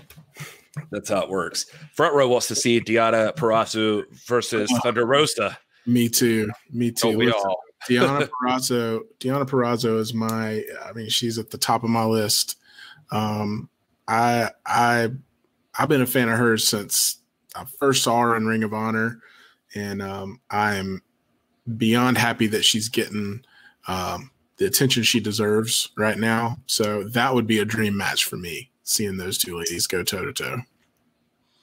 So um, I'm going to throw to Roxas 79 here and tell you guys help me out here. What am I missing? Because I may have missed Aldis's like what he was going for here. But uh, Roxas 79 says, "How does one could be considered one of the best in the world when they couldn't hack it in NXT? A great performer should be able to thrive in any scenario, in my opinion." What is he talking about? Uh, I'm not sure, but uh, NXT is not the measuring stick in pro wrestling. So I'll disagree with you on that one. There's been plenty of people who didn't hack it in NXT and became superstars. So, huh? Interesting. Um, wonder. Weird. Uh, so, uh, Woodley Godless says Star Wars sucks now that Disney took over, but Lucas was the first to ruin the franchise. So, there you go. Just note that. Uh, Maybe I shouldn't watch it. All right, folks, if there's any other stuff you want to get in, now is the time to jump in on it. Who do you think Nick Aldis is talking about there in the chat when he talks about the uh, best in the world? Uh, I hope he's talking about Okada. Oh, yeah. Yeah. What about CM Punk, who's been in the news recently? He was on Renee uh, Paquette's show talking about uh, his interest in pro wrestling again. Did you guys see that? Yeah, I saw it. well, don't sound too excited. Uh, well, he's, I mean, that's not. I don't want to see Nick Aldis versus CM Punk if that's what you're asking. Well, all right. It's a hot take. I mean, I would watch it. I would watch it. I'm just saying there's there's a, a, long list of people I'd rather see before that active wrestlers who have wrestled in the last decade. Shoot, man! Uh, I mean, there's, there's some I'd like to see too that I'd like that that might not be active. Like i have always thought about like seeing the Great Muta come back, uh, you know, against because they had that little in- exchange with each other. Aldis and Muta did, you know, uh, some time back, and uh, obviously we see Jericho's name being tossed about. That would be freaking amazing. Um, well, James Lawrence says it's Jericho. DJ Duck says CM Punk. Paladin says it's Cody. Brian Rosa says it's Orange Cassidy. um, so uh, it's it's interesting. Alliance Wrestling says I think Nick Aldis is pointing out directly to Ring of Honor. Uh, what would you think, Rush? Then, uh, gosh, man. Uh, because Russian Russian uh, Russian. Uh, he does have some stuff. I mean, he's got a storyline built with Rush already. He's got a storyline yeah, built with PCO already. Aldis has got unfinished business, business in Ring of Honor. So yeah, he's done. Uh, he, he's one of only two or three men to make Sting submit ever. Um, uh, so I don't know that the Sting thing would be a deal, but I, that'd be intriguing. No, of course, not, man. Not Sting at six, not Sting at sixty-one. But yeah, right. I, I now I'm not sure that. But Rush, man, that would uh that be because they had a little alliance there for a while, right? When uh uh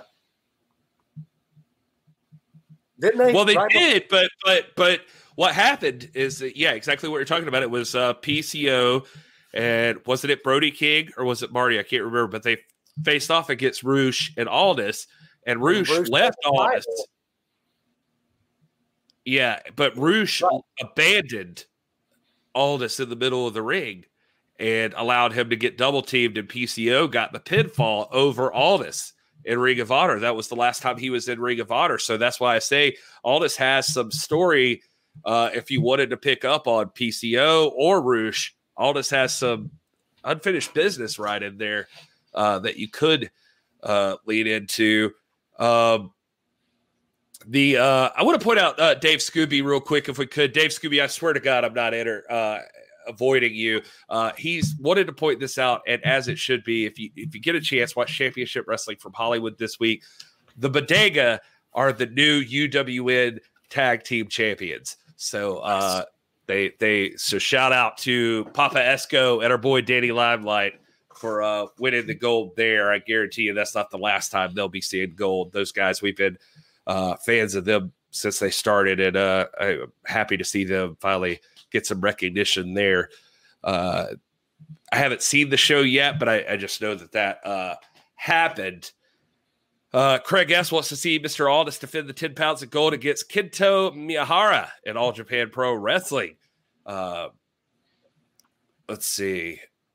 Mm-hmm. Brian Rosa is just trolling up in this junk. He is just saying, uh, uh, Nick Aldis in AEW. Imagine all the dream matches: Nick versus Marco Stunt, Nick versus Jungle Boy, Nick versus John Silver.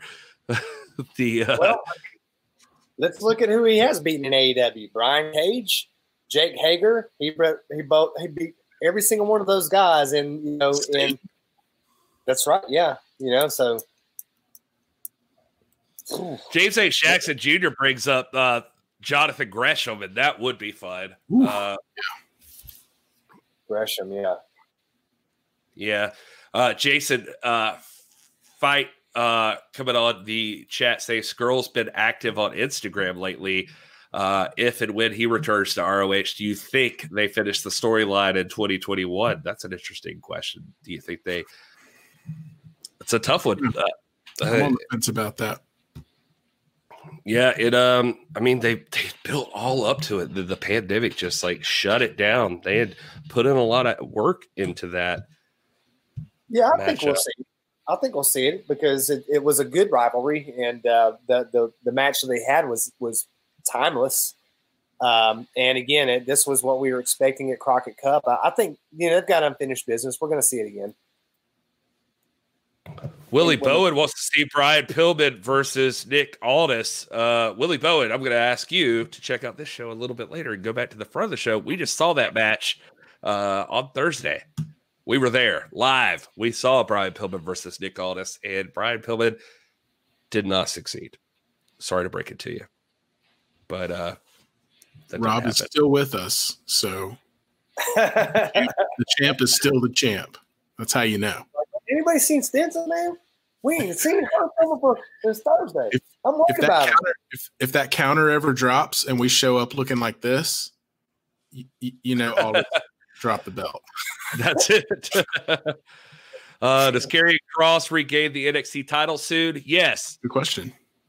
Yeah. Yes, he does. And uh because he should have never lost it, but he and the smoke show are buddy and uh, that he's back this this Wednesday, right? He's back yeah. back in action. Returns, man. You had uh, you had uh, Killian Dain, you had uh, Finn Balor, and you had Karrion Cross all make the returns to NXT. Yep, that is true. Um, and let's see here. What else would I? Oh, he was talking about Deonna Purrazzo earlier when he was talking about the not hacking it at NXT thing. Yeah, I saw that. I will. I will also come to her defense and say, and I'm not sure if this is what you're saying, Rock says, but Deonna Purrazzo was great in NXT. She actually debuted on the main roster before she was fired, along with Rusev and all these other EC3, all these other names who are outshining anything they ever did in in WWE. So again, I don't think being able to hack it in NXT is is the measuring stick for greatness. Uh, Deonna Purrazzo's incredible, and just because she wasn't given the time to shine doesn't mean she's not good. So I again, I don't know if that's what you're saying or implying, or if it was like a tongue in cheek comment, but yeah, that's yeah. that's my take on that. The virtuosa is the real deal. I think you just have to watch her uh, when given the opportunity to, to, to be out there like this Rosemary match. Man, it was a great match there were so many good matches. That, you know, we normally do our top five of the week. Man, I had a hard time nailing it down to five. I had like twenty honorable mentions. well, yeah. several you we're out of time. we are out of time. Uh, we have gone over a little bit just to hang out with you folks, and we're grateful to every single person who joined us today. Thank you so much uh, for being here. Uh, and uh, we we got some great coverage with the great Brian Rosa. We want to give a shout out to Mission Pro Wrestling as always. Uh, Thunder Rosa, Brian Cervantes, uh, great friends of the show. We can't say enough good things about those folks. God bless you for being here. And thanks for joining us for a recap of Run It Back. Rob gave us a great rundown on Impact's final resolution there. We covered some big news in the show. Uh, we also talked about the time in Grimsley, Tennessee that we all got to spend together with uh, Brian Pillman Jr. and Nick Aldis. That was a blast. And we gave you something to chew on because uh, Nick Aldis threw out some kind of grenade here in the middle of the chat, showed up live in the chat and said he's got his eyes set on someone who calls themselves the best in the world. Who could he be talking about? I guess uh, stay tuned. We're going to find out. Nick Aldis is active again after I guess uh, he got the the taste for action. What do you got think, Brian Smith Jr.? Yeah, he got the itch back. He's he's uh he's going at it again. Guys, we had a great audience tonight. Thank you so much for being here. Seriously. And uh if you're new here, like DJ Duck, uh thanks for joining us. Thanks for subscribing. And uh please make sure to continue to subscribe. Subscribe to us uh here on the YouTube channel. Make sure you hit the like buttons. You can hit the little bell icon and let you know anytime we go live. Uh, because we got some plans for how we go live. We'll talk about that more in upcoming shows. But uh the next time you will see us live is going to be on Wednesday. We'll be back and we'll get our midweek recap in the in the can, and we'll talk about everything that's happened up until then. Any new news that's uh, coming out, and uh, we can't wait to see you guys there. Uh, seriously, if you were watching and you weren't in the chat, thank you so much for just watching and hanging out with us. We love you guys, and we're grateful for all of your participation. Make sure you hit us up uh, over on the website nwafam.com. You can uh, hit us up there. And we've got great merch there. Uh, really, really cool designs and stuff. I think you'll dig. Uh, Will worked hard on that stuff, and it uh, it looks really, really good. And uh, make sure if you're still looking for a uh, Christmas present for Dad, he needs to uh, trim the hedges, if you know what I'm saying. So hit up manscaped.com. They got some great deals, some great packages over there. No pun intended. Uh, but uh, use the promo code NWA Pod. You get 20% off and free shipping. Guys, you have anything else you wanted to add for the people before we uh, cut out here? No, just thanks for joining. It's always fun to to hang out with everyone. Thanks to uh, to Brian Rosa for joining us. That was a treat, and uh, can't wait to talk some more wrestling on Wednesday. I did that just for you, Rob. Wrestling. Yeah, it's nice to meet Brian Lang too. By the way, just to throw that out as always. And uh, DJ Duck, thanks for joining us. He'll be watching what time on Wednesdays? Usually we hit it about set six six on Wednesday. Six oh five. Six oh five. Six oh five on Wednesdays. Yeah. And we, we usually go a couple hours there just to recap the uh, midweek and uh, just talk about news and just whatever is on you guys' mind. So DJ uh, Duck, we'd love to have you. Thanks for uh, thanks for finding us here, and uh, make sure you tell anybody, uh, tell your friends, tell your family, tell everyone. This is pro wrestling. This is where you want to be. We talk about we're trying to make a great community where the lapsed fans and even the new fans that want to dodge all the crappy fans can come to and hang out. Uh, so, welcome, welcome all of you.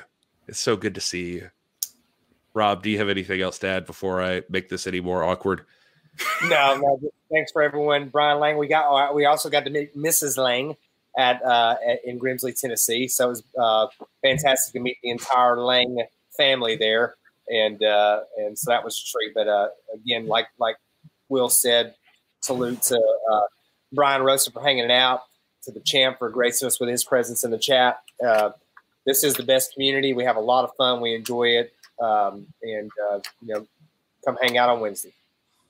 Perfect. All right. Well, God bless you all. You get my God bless you for the night.